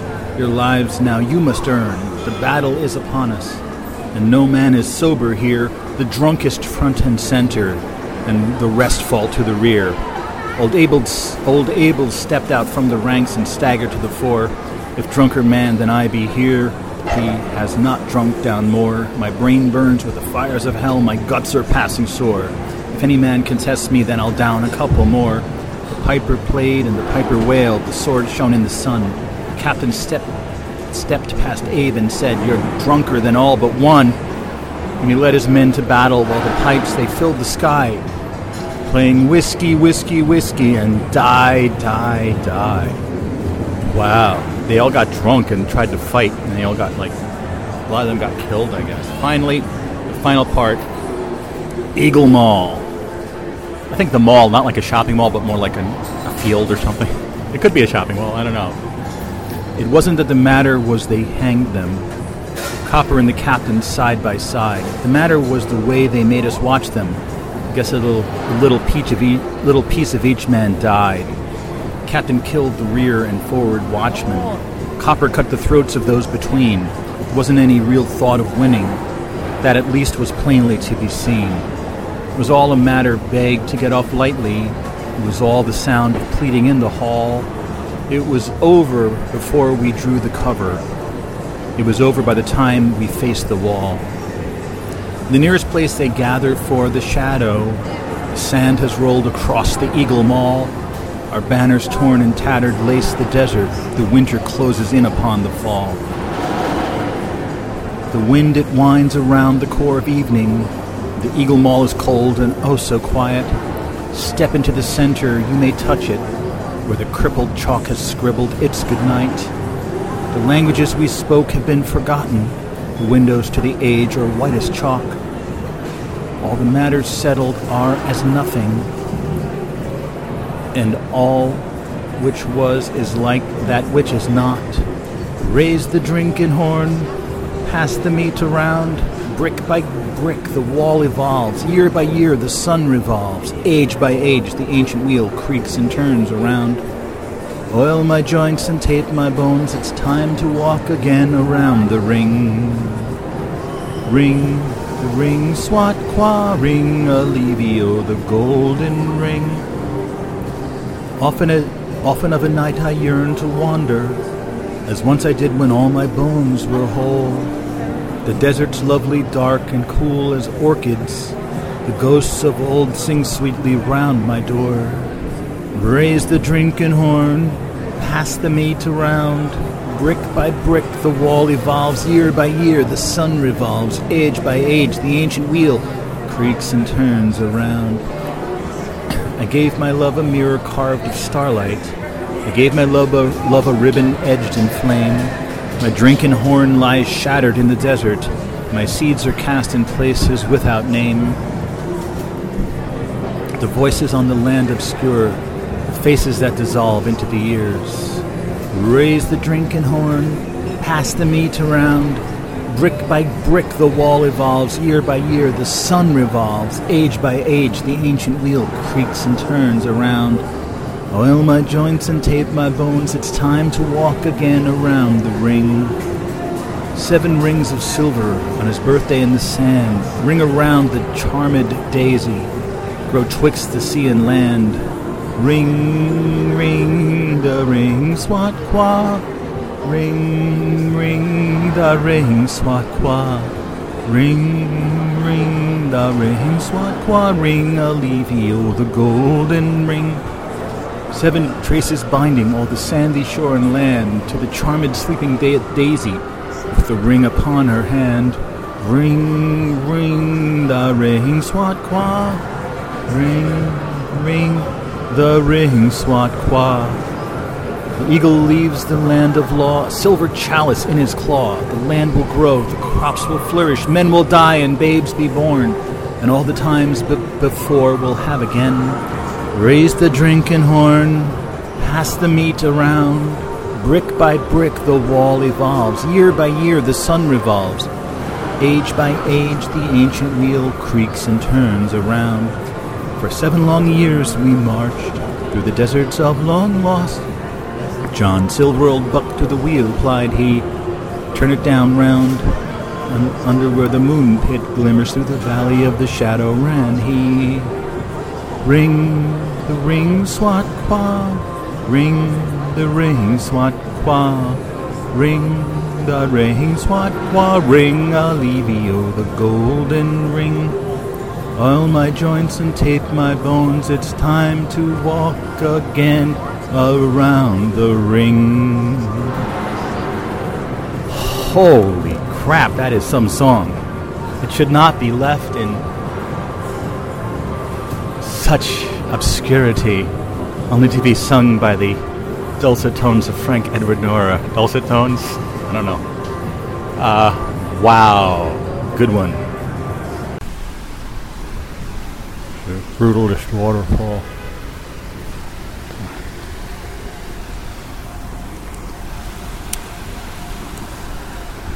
Nice.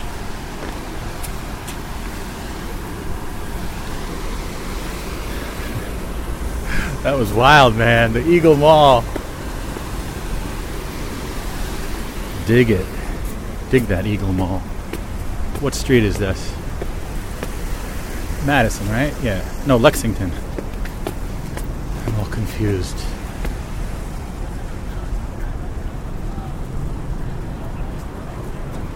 Just wander on through. It's quite an epic lunch. Worth $44. Jesus. What the hell? I I know inflation, but what the F, what the literal F?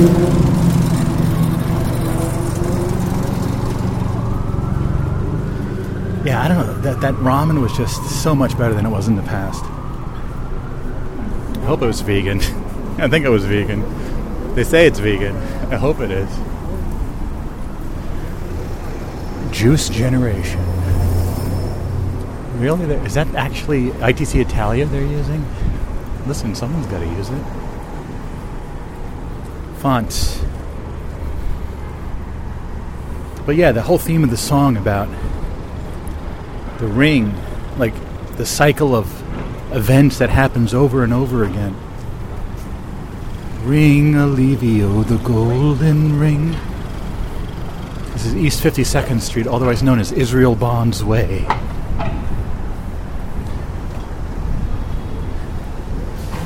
Know, what street do I want to I don't know. I guess I'll walk down. I can choose. No, I don't want to walk down Lex. Maybe Park is better to walk down. That road has kind of a weird feeling to it. Of any road around here, it feels kind of Illuminati-ish, that Park Avenue. Not that that's good, it just kind of gives it a, a kind of a spice. A road spice, you might say.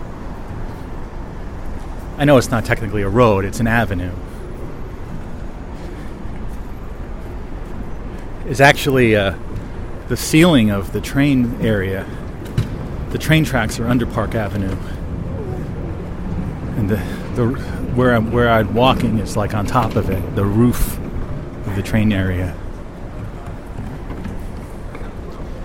Yeah. why did that song like fail to enter the Grateful Dead canon?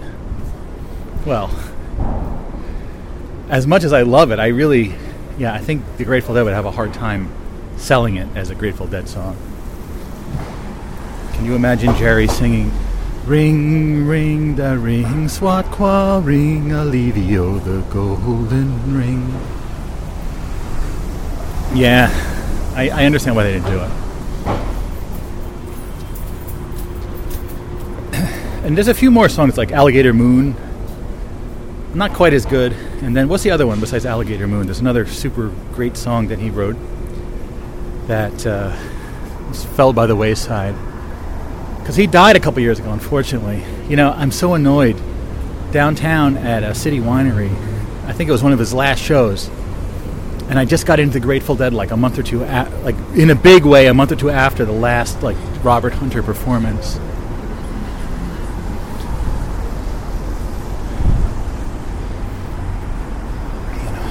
Here's Park Avenue. He's trying to get. Uh, He's trying to get. Uh, what is he trying to get? We'll never know. What is he trying to get?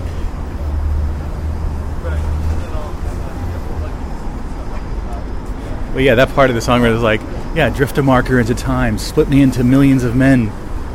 We'll try to find it. It'll take millions of years of searching to find it. Just something fun to do. Just a, an afternoon's diversion. Millions of years and millions of people billions of years and billions of people. It's a little game. Here's a food truck, Uncle Gussie's. Traditional Greek, Greek cuisine, established 1971. So, there's a new fad. Yes, fads are still a thing. There's a new fad for the Stanley Cup not the hockey trophy, a completely different Stanley Cup. I remember years ago, I, on one of those journeys, I went out to the mall in a mall in Queens. Remember, I used to go out to these weird malls in Queens and record. Years ago, I remember at a store called Urban Outfitters that really was kind of like uh, very much based on the, the culture of the hipsters, which, as I've mentioned, is now long gone. But they had like a Stanley flask. I guess Stanley was a brand of sort of outdoor. Like if you went camping and you wanted like a thermos mug to put some coffee in, and you know on the top it had like a couple cups and stuff, like you would get Stanley brand. And uh, it's been rather unavoidable in my news feeds to hear about the Stanley Cup craze. Now they have a new logo that feels there's a there's a, a bear with wings. It feels like uh, very derivative of the uh, lion with wings at, in Venice, Italy, at St. Mark's Square that I saw in person a few months ago last year when I went to Venice. You well, you were there with me in Venice, so on the show. But it's a bear with wings and, and a crown. And they're making these cups, kind of like reusable cups to put water in or drinks or coffee or something. I don't know. But it's become this like viral craze because of TikTok. And I remember a few weeks ago seeing stories on uh, about this like in Target they would there's a new colorway like pink or tan or something, and that they showed a video of these people like rioting, trying to get the cups and like destroying everything because they because they saw these cups on TikTok and they wanted to buy it. It's just the latest fad craze. And at work today, I saw one of those Stanley Cups on someone's desk. See? TikTok. I, I, don't do TikTok. I've heard about TikTok. I don't want to do TikTok. Oh, here's another view of that cool new building. It, it really, this building gives me vibes of uh, the, uh, the Blade Runner, Ty- the Tyrell Corp, uh, the Tyrell Corporation headquarters in Blade Runner. It has that kind of dull brown color. I can see a flying car going up there, and there. That guy's like, I have my next chess move. Remember that guy, J.F. Sebastian? I made them. They're my friends. And Daryl Hannah does, does who kills him? Does Daryl Hannah kill him, or who kills that guy? I don't know. All I know is Rutger Hauer is Roy Batty kills his creator, Tyrell, Mr. Tyrell. Yeah, this building looks looks a lot like Blade Runner. It's a rather grand structure. It's big, millions, billions to build a building, but it's like there's like nothing supporting it. It's like it's all air underneath. It makes no sense. It's insane. Why don't they put like regular like bricks on the bottom instead of on like it just seems weird. It must work though, engineeringly. What did my cigar go out? What the hell? So yeah, I don't know if I'm gonna get a. Uh, I, I, don't- don't know if I'd want to be seen with one of those cups.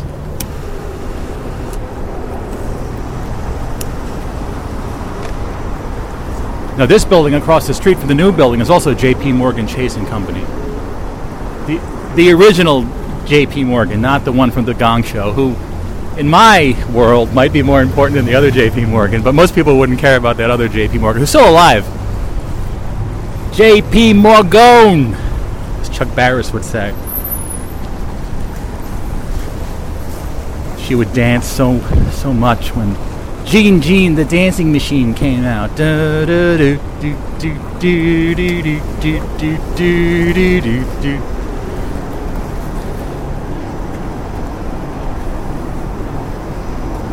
What is that weird illustration on this? Base of this uh, concrete cylinder, base of a temporary traffic light? It's almost like the dodo bird that went extinct. Or did it? Try to get a picture of it here. There's a taxi cab in the way.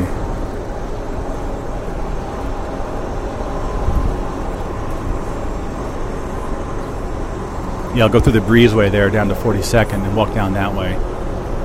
See, I kind of calculate the ways to go to uh, have the most pleasant walk.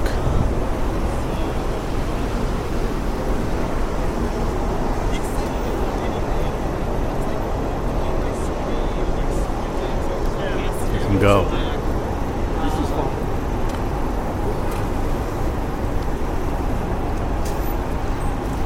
There's another food truck. The Taste of Greece. I, I, I detect a pattern. Greek food trucks. the Greek stuff is weird. Like sometimes there is vegan stuff, but a lot of times there's not. Though when we went to the actual country of Greece, and you came with me back in 2019 on the show here, there was really good vegan food.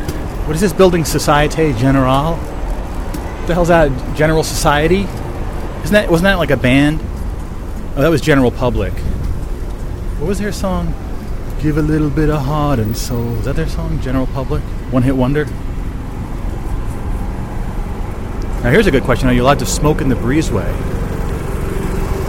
I'll say yes. You are.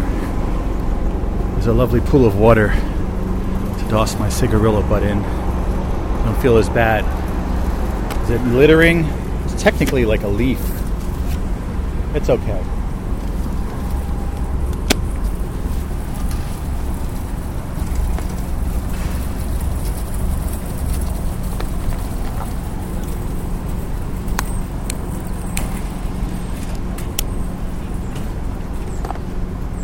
in this steakhouse, the original NYC Bobby Bobby Vans steakhouse.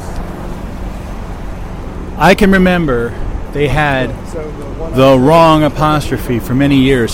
Some typographically minded soul must have told them that that freaking rectangle they had on there was not an apostrophe. It needs to look kind of like the number nine. And they changed it. They did. Now it's a lovely apostrophe, and the kerning between the apostrophe and the S could be a little less, but I suppose that's. Oh, look, and then there's even a different version of the apostrophe on this side. Is that Is that that is frickin' Palatino? No.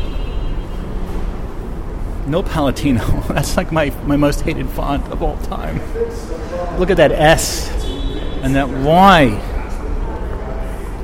They're quirky in unpleasant ways. United is the new gold. Chivas Regal. Blended Scotch whiskey. What is this blended crap? How about single malts? They're better. Banco de la Nación Argentina.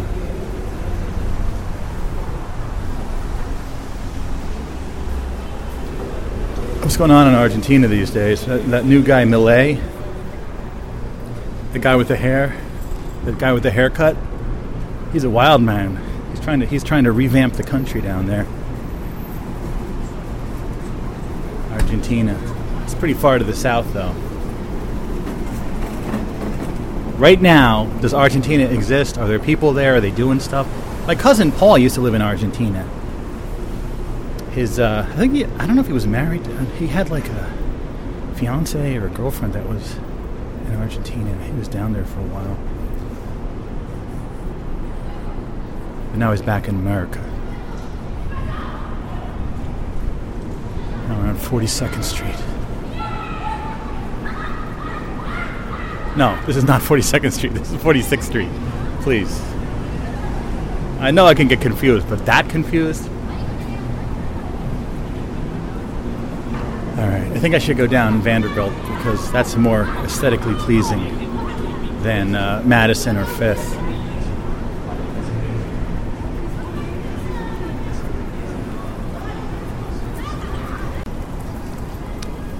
think I'm the only person anymore with earbuds with the wires hanging out. I think I, I think I, lo- I think I missed that memo that everyone should be having like uh, Bluetooth earbuds now. But I don't know. It just seems like they'd fall out. As much of a klutz as I am, I'm sure I'd lose them. And I was going to say no one's smoking cigars, but this guy just walked by smoking a big cigar. I'm smoking a little cigarillo, Grefino. Just turning into a It's turning into a uh, what? What is it turning into? A real, a real Farrago or something? Like, what is it turning into? Oh, maybe I walk down this street. This is what's the one that used to have that um, tennis week? Remember, there was a store called Tennis Week. The next street, the next street was uh, Tennis Week. It was like a store based on a magazine about tennis, but it, it was all way too far in the future and it all shut down, as I as I recall. Tennis Week.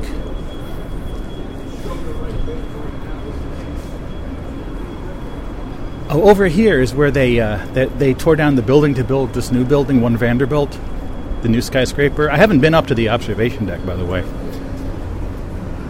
I should go sometime. Then how Park Avenue wraps around Grand Central. There's all the cars driving by. The next level up. It's kind of a cool urban situation. Yeah, I don't think Tennis Week is still there, but maybe it went out of business, but the sign is still there. We'll have to see. But remember, there was an uh, on the side of the building when they were tearing it down. They revealed. Oh wow, there's a cool pattern on the road here. I gotta take a picture of it. on the sidewalk, almost like Maori tattoos. Cool, man. Yeah. What causes that?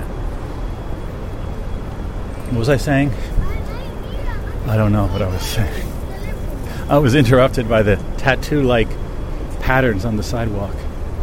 Oh, yeah, right over here, which is now the fully completed One Vanderbilt skyscraper, was uh, a revealed wall for, I think it was, uh, was it Ipana toothpaste or one of the toothpastes? I don't know if it was Ipana or one of the other old fashioned toothpastes. I think, no, it wasn't Ipana. It was, an, it was not Ipana, it was another one. Yeah, Tennis Week was over. Was it over here? Yeah, it's gone now. Tennis Week is gone. But their logo, I think they had like a Gill Kayo kind of font going on. That extra bold font. I think it was right here, in fact. Now it's just a blank doorway. Tennis Week. the long lost store.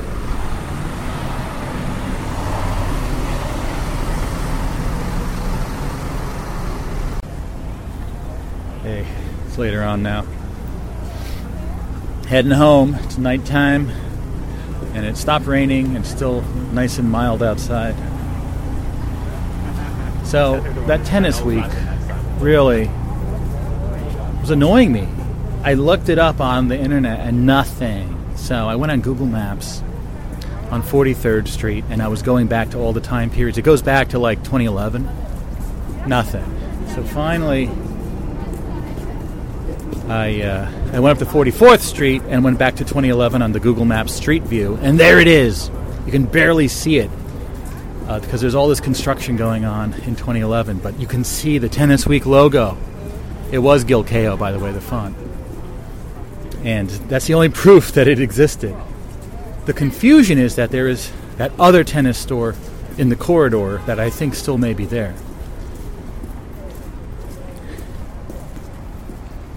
Anyway, we're here in Bryant Park. It looks like most of the winter market has been taken down, but I think there's still remnants of it. The ice skating rink, I think, is still up.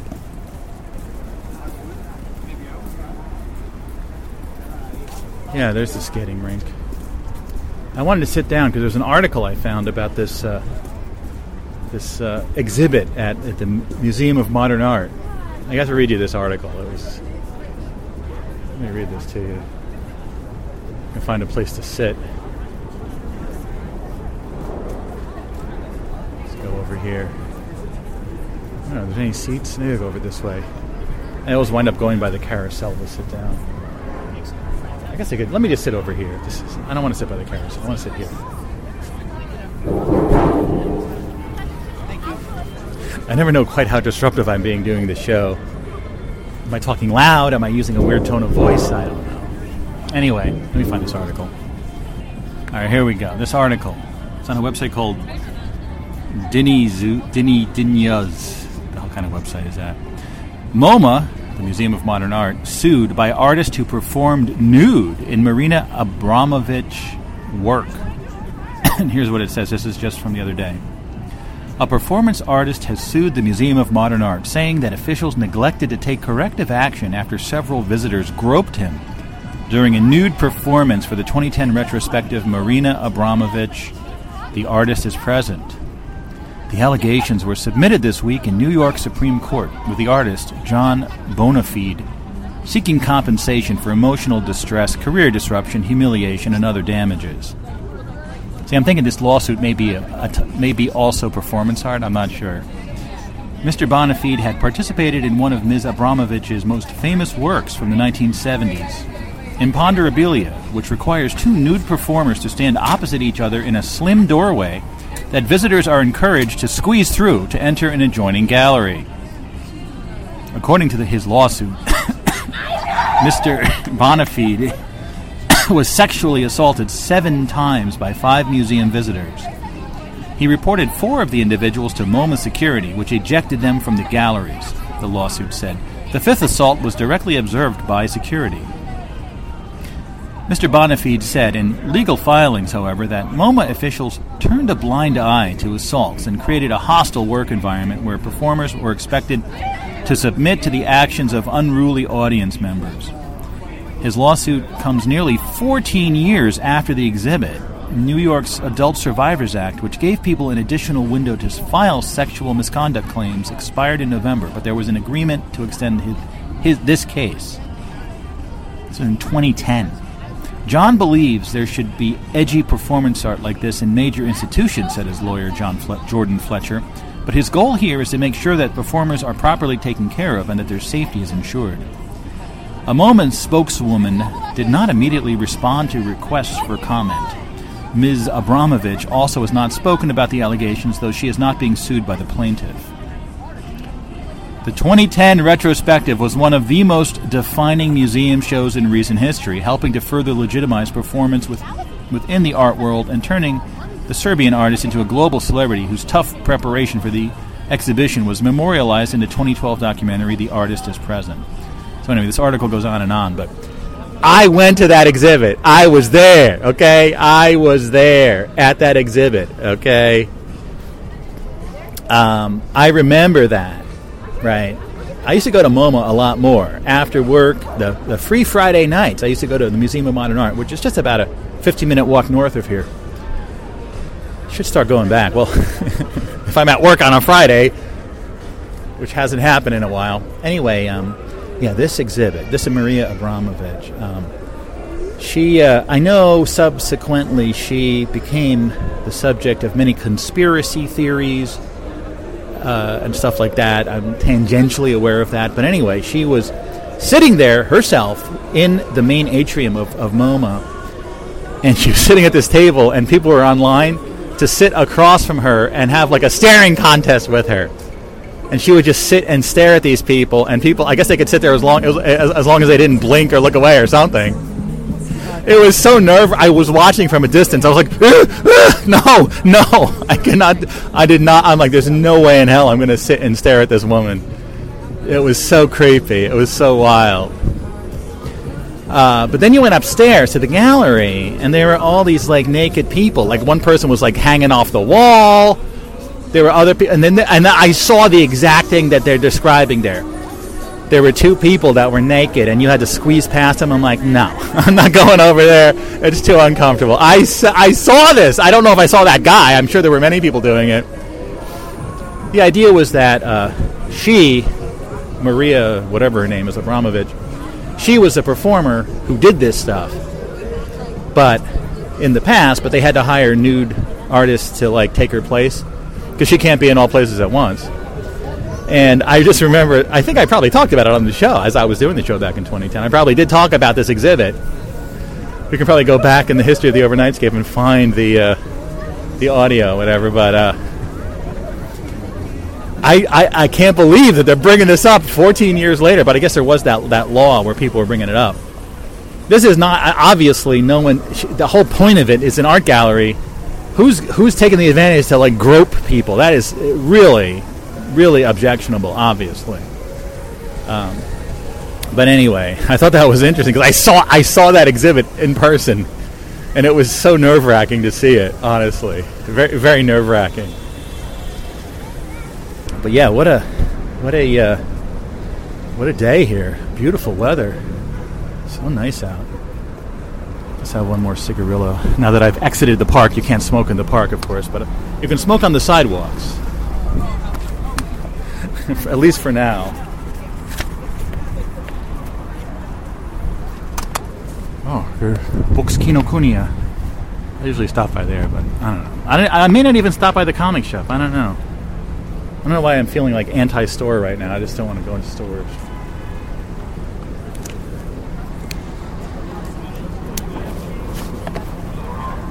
I would usually go in. I don't know, just like the vibe in the store. I don't know. I don't know. I'm not. I don't have to go every time, right? Yeah. Anyway, here's Pret a Manger. Haven't been to that place in a long time either. Though, I remember I went to one in uh, London, England, when I met Doc Sleeves at that train station. That was cool. Back in the old uh, 2019.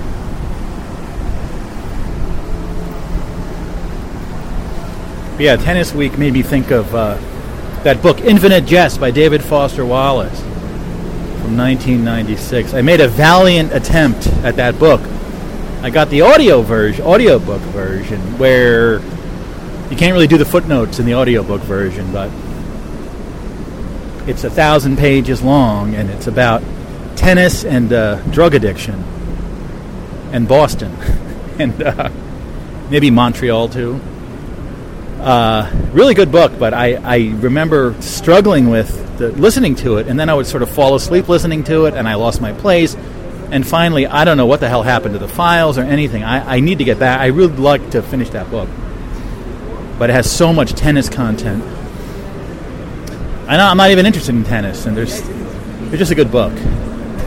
Of course, the guy uh, David Foster Wallace, he like uh, took his own life after that. But he had another book which was about it was probably another couple thousand pages. It was about two IRS agents having a conversation in the Midwest.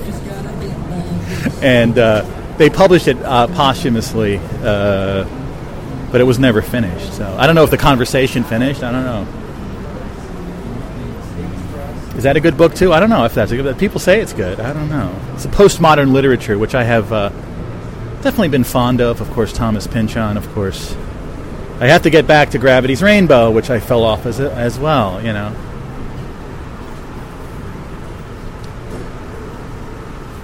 I like the idea of these books. It's just actually reading them is very difficult. Even that far more obscure Ancient Lights by Davis Grubb, I kind of stop. I, I, I have. There is no audiobook. There's nothing. You just have to get the actual book. I, I sort of fell off. I'm not really good at reading books. I try. I try.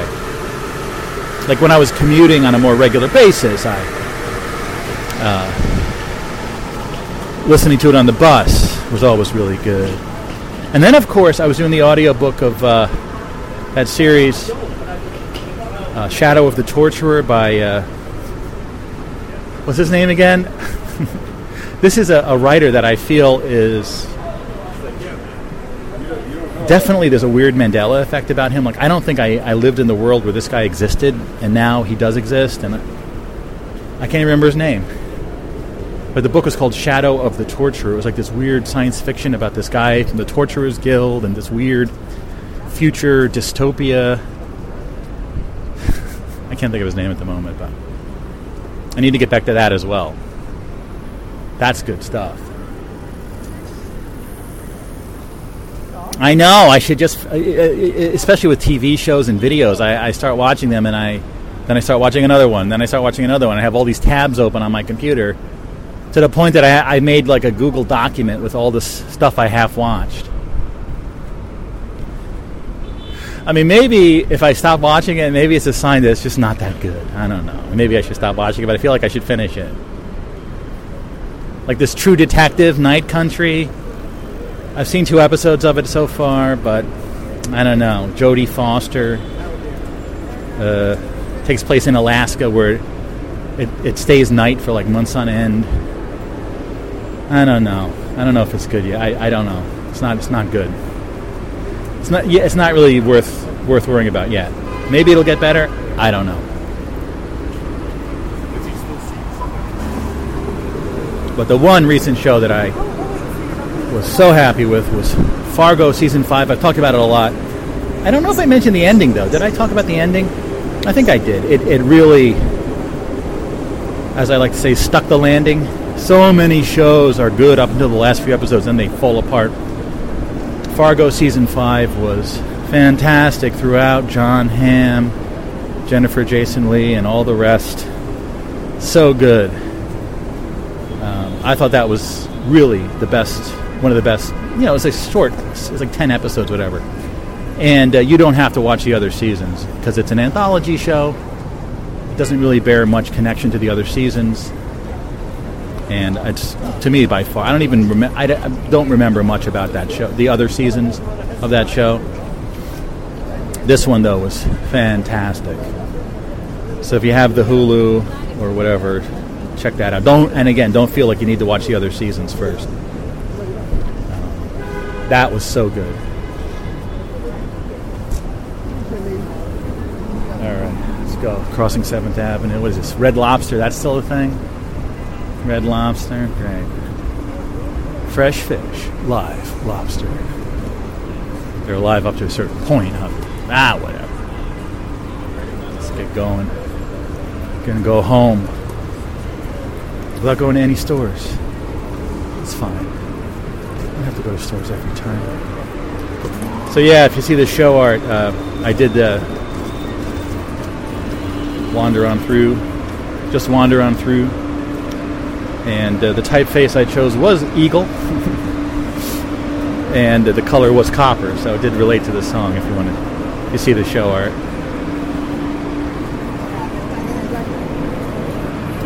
Yeah, that song, that Eagle Mall is such a good song so obscure. It needs more people need to know about it. Or maybe it's just me. I think it's fantastic. I think it's one of the best songs ever. But. Ring Alivio, the golden ring.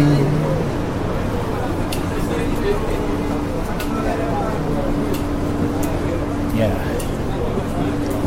It does almost sound like it's some kind of simulation where everything keeps repeating.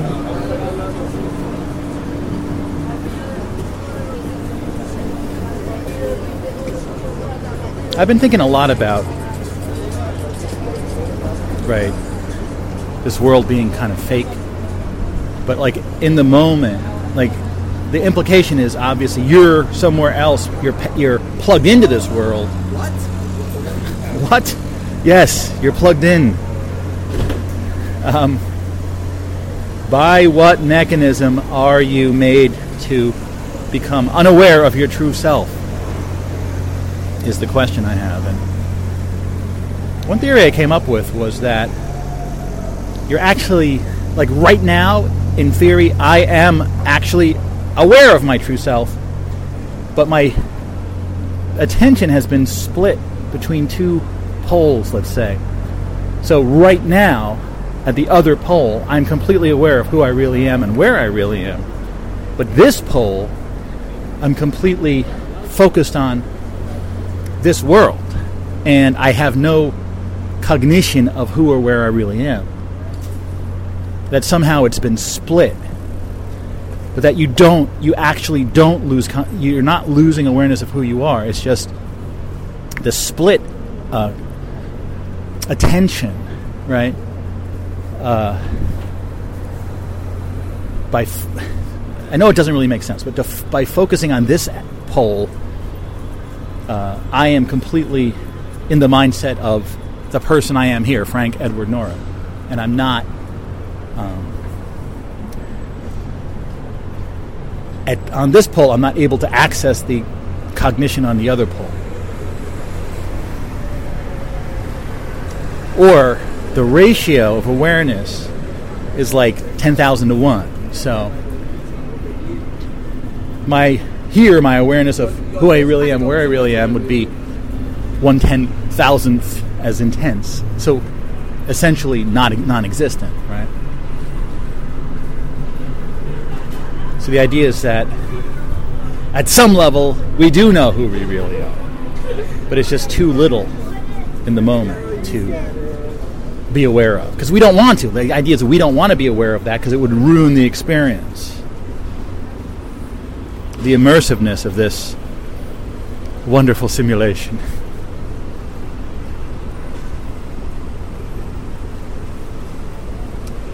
yeah. But then you might wonder why would the topic of it being a simulation come up within a simulation if the whole point of it is to get away from your quote unquote real life and enter into this uh, simulated experience? Is it that it's kind of unavoidable because this simulation is clearly imperfect and it's the gaps and the uh, contradictions are showing? Right? It's not perfect, so naturally questions would come up about it. Or could you say that by introducing the doubt, it makes the experience all the richer?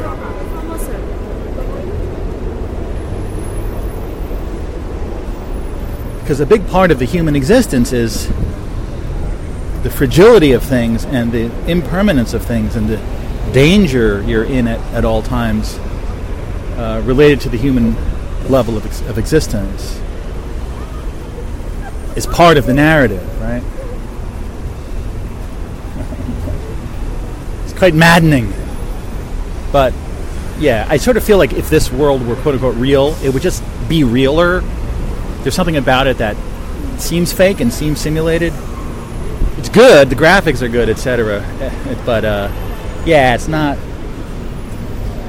There's just something about it that uh, wears on you over the years, and you can kind of see that it's. And I know, I just watched that scene from The Matrix where you know, Morpheus is talking to Neo about that. There's something about it that's bothering you. It's like, yeah, it is. It's The Matrix, Neo. I can't tell you what it is. We gotta get red pilled, baby. that's pretty cringy. People talking about red pilling people, telling them the truth of all these conspiracy theories. Really? It's really the truth? You really. Maybe it's another level of deception. Being red pilled. Yeah. Yeah. All right, we're in the bus terminal again.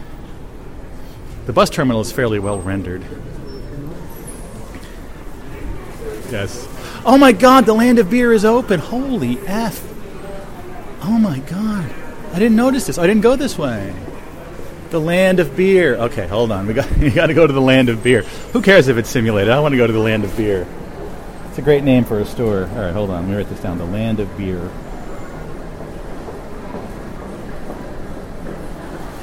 I just remember when they opened that liquor store upstairs, their prices were insane, like literally twice as much as what you would pay in Jersey for a bottle of liquor or even a bottle of beer. It was insane prices. So let's see what's going on here in the land of beer.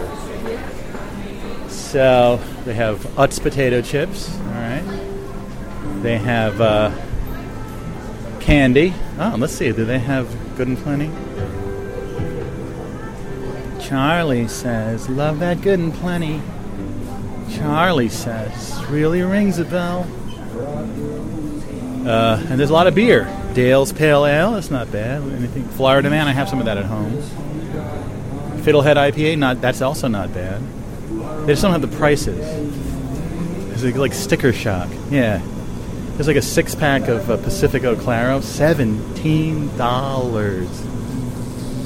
Yeah, no. Sierra Nevada Torpedo Extra six pack, eighteen ninety nine. Yeah, these prices are insane, deranged. I'm thinking of Jersey prices. I mean, ooh, they have Japanese snacks, Calbee, shrimp shrimp chips. What else do they have? Oh, They have tons of Utz. That's a good Pennsylvania. Is that Pennsylvania? Yeah. Um, yeah, the prices are, yeah, like the Lagunitas little something something, eighteen ninety nine. Yep. Well, I, I mean, I understand that the rent and the whatever in this place is enormous. Uh, yeah, the prices are real turnoff. The land of beer. But I can understand you really need a six pack on you on your way home. I, th- I think it is about twice as much as you'd pay in Jersey. Uh, Don't quote me on that, but wow, those prices are wow. That's a real eye-watering prices right there. Holy crap! Whew. I should talk. I just spent forty-four dollars on lunch, and I, I'm complaining about prices. Get out of here. There's the Duane Reade. What do they have? A giant duct in one of those portable air conditioning units. Wonderfully depressing. Anyways, with that, I'd like to say thank you so much for patching into this episode of the Overnightscape. Much appreciated. I'm your host, Frank Edward Nora. Currently here in Manhattan, New York City, New York, USA. And of course, we're here in OnSug Radio, broadcasting from inside the book. Just go to onsug.com. That's O N S U G.com for all of your OnSug needs, all the latest shows, and you can get the book. The new book that I just put out less than a month ago is available. The lowest possible price. It's print on demand. Was it like 12 something dollars? That's not going to break the bank. My God. You can't even buy a six pack here for that much. Um, yeah, check it out. We are a non commercial project. We have over 14,000 hours, which is over a year and seven months of audio. Everything is included. It's all available for free forever. We have a very unique style, and we're very focused on making these shows available for people both in the near and far future, talking thousands of years. It's my, it's our stated intent here. Who else is, who else is talking about this? Who else wants their shows to be uh, listened to in thousands of years? I think people get a real kick out of it. It just needs to be preserved o- over those centuries and millennia and eons. So please help please help to preserve it if you're in the position to do so at any point in the future. Thank you. Here's the ticketing plaza. Ah. I wonder how much longer this place is going to last. I know they keep threatening to tear this place down and build a new bus terminal a few blocks to the west, away from where everyone's working, which is not good. It's going to be much farther away. They can't do that. They can't really tear this place down and rebuild it because people need to use it as a bus terminal. It's a, one of the more active bus terminals in the world, I would think. Yeah. Anyways, uh, your voice can be in this archive. Just check out a show called Overnightscape Central, put out each month by Dave in Kentucky. The first monthly episode after PQ's legendary 13 year run, with one year being done by Jimbo, just ended a few months ago. Dave in Kentucky took over. The first episode is out with uh, Fast Food, the Occult, and Other Bad Ideas. Check that episode out. And next month, February 10th, 2024, is the deadline for the next episode old time religion, old time rock and roll, and old time radio. You can talk about one, two, or all three topics, and you can send it in to daveky at mail.com. That's D A V E K Y at M A I L.com.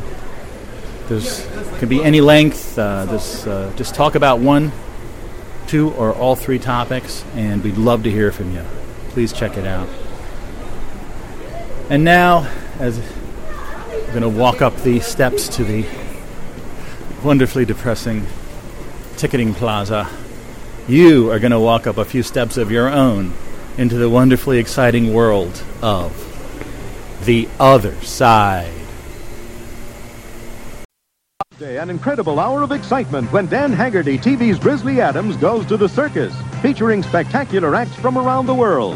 Then, Country Night of Stars Part 2, with Crystal Gayle, Eddy Arnold, and many more. Dan Haggerty goes to the circus, then Country Night of Stars, Tuesday starting at 8, 7 Central and Mountain. Happy birthday, Bob.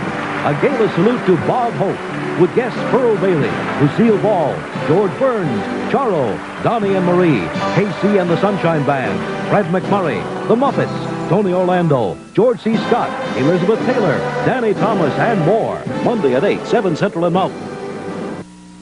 On NBC's Sports World, the Gerrie Coetzee Randy Stevens heavyweight fight, US USSR women's platform diving, and high-speed NASCAR racing. Sunday. 80 miles an hour. He was the fastest animal alive. Next Saturday on The Bionic Woman, meet the amazing Bionic Dog. He doesn't like you, does he? I'm not about to get near that bionic jaw. Rudy's afraid. Max is experiencing bionic rejection. I mean, he thinks this can happen to me. Lady, your, your dog's tearing your car apart. Call security. Meet me down at the Jeep right away. We've got to get that dog. I'm going to put him away. I have to do that autopsy. But what are you going to do when I start to reject you? You put me away, too. The young runaways run into big-time crime. Look at all that play money. They're on the run from the bad guys. They're on the run from the good guys. We just want to talk to Rosebud and Joseph T. That's all. See the world premiere of The Young Runaways, followed by A Chance to Live, Sunday starting at 7, 6 Central Time. Faces.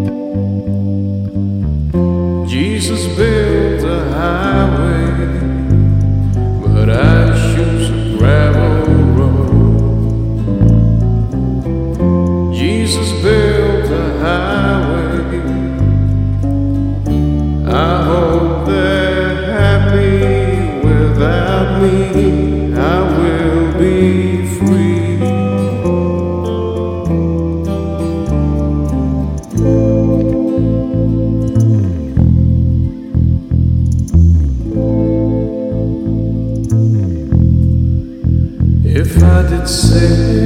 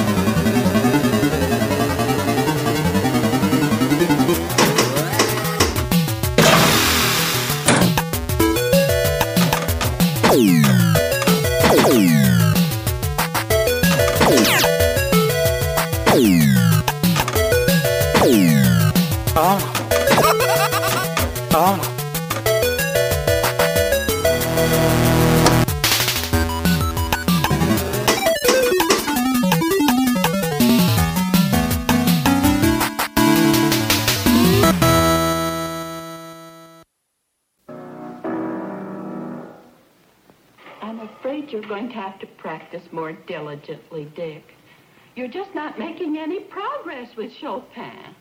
Gee whiz, Aunt Harriet. What's so important about Chopin? All music is important, Dick. It's the universal language. One of our best hopes for the eventual realization of the brotherhood of man. Gosh, Bruce, yes. You're right. I'll practice harder from now on. Your, uh, your snack, Master Dick. Oh, thank you, Alfred.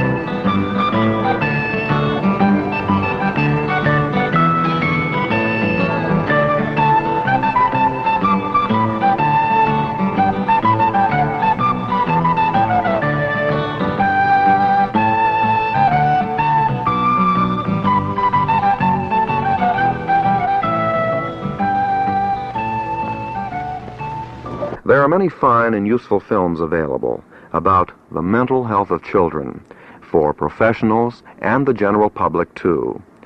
During the next 30 minutes, we're going to show you some revealing parts of these films. Here is Walter Clark of the National Clearinghouse for Mental Health Information to tell you about the first group of film segments. You've just seen a few frames from films dealing with the mental health of children. These films were designed to help children survive emotionally in a world dominated, not too successfully, by adults. The film clips you are about to see were taken from films that fall into about three categories. The first group was taken from films designed for use by teachers in the classroom to help children say how they feel about things that happen around them. The idea is that if children can learn to express their feelings freely, then perhaps they will be able to cope more successfully later on. Here, for instance, are excerpts from a few films of this type. Nice shot, Steve. Give me five. We have chosen to call this type of film stimulus films. I don't feel like it. I just don't feel like it now. Come on, Gary. The place deserted. You want to be a pitcher, don't you? Come on.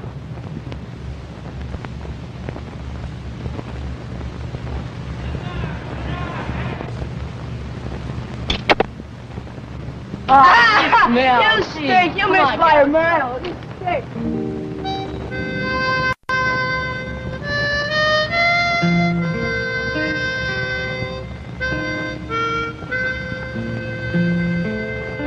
My papa, What does he do? he bleeds the brakes. Oh, that's nothing. Anybody could turn a screw or put on tires or something. Yeah, but he has to. You have to do it the right way because if the car has to stop and you're not on the right way, it could cause an accident. So you're saying your father's important? It is an important job. Oh, if he's so important, what kind of car does he drive? He has a Chevrolet. It's five years old. It's not even running. It's at the garage where my father's working now. Anybody that was important probably have a new Cadillac or something. Mm, Corvette or something. Can't be very important if he had just a little old Chevrolet. Come on, Eddie, let's go.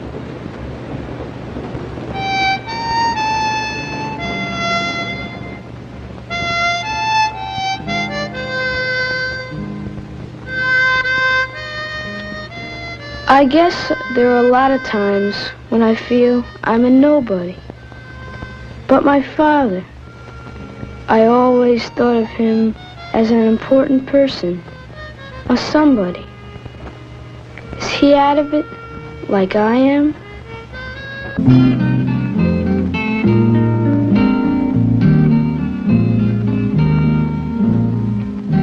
Possibly, we can't all be heroes, the great earth shaking kind.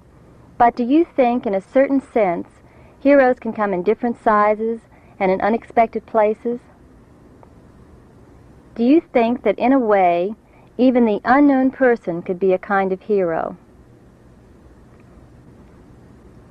Is it possible that when we do what we feel should be done, each of us can become a kind of hero, each of us, even you? Thank you.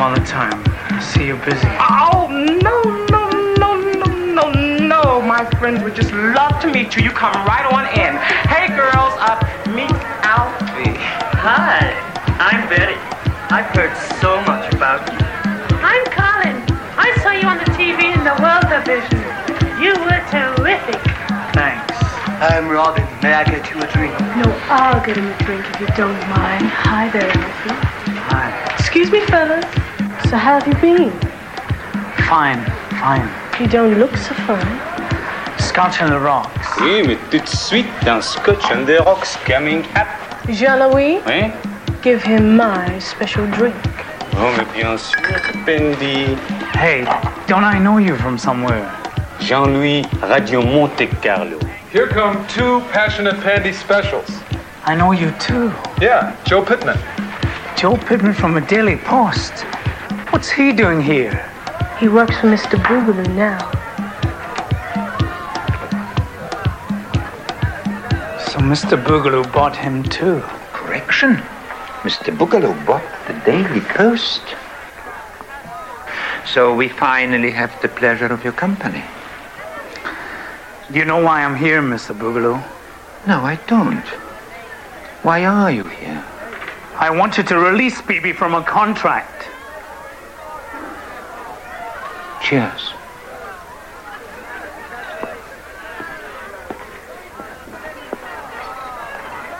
Mr. Boogalow!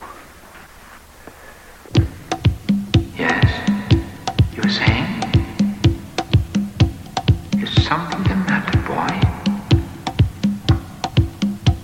I, I I wanted to release Bibi from a contract.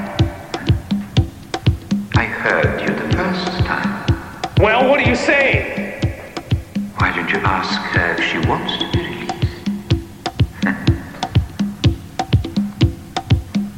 Pandy, where is she? She's here somewhere.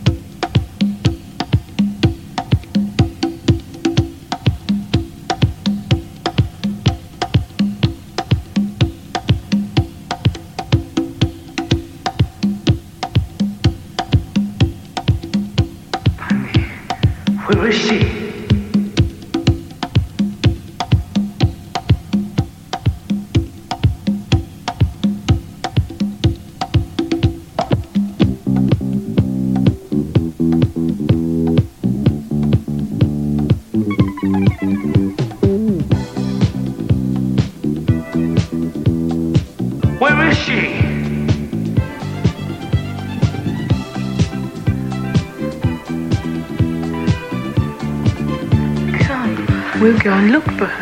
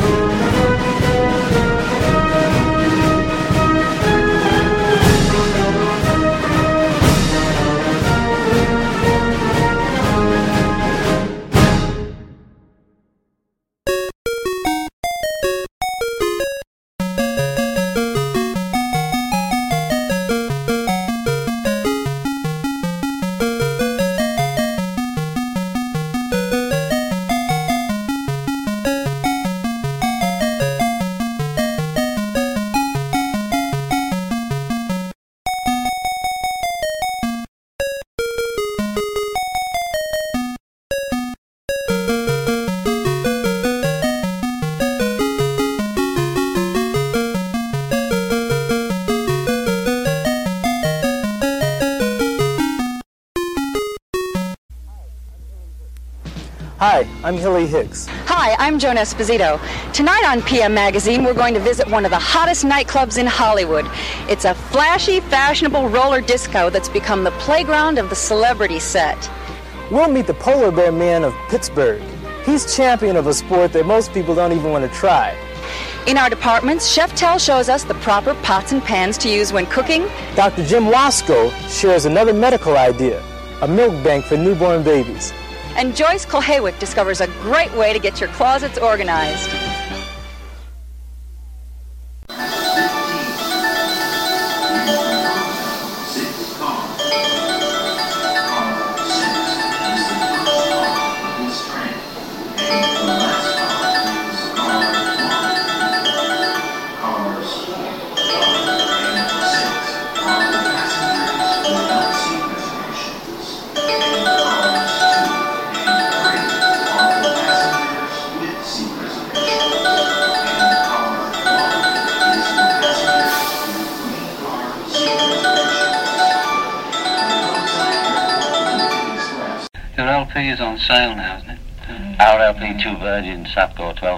12093 is actually out in some hidden underground type open air shops at this moment, folks.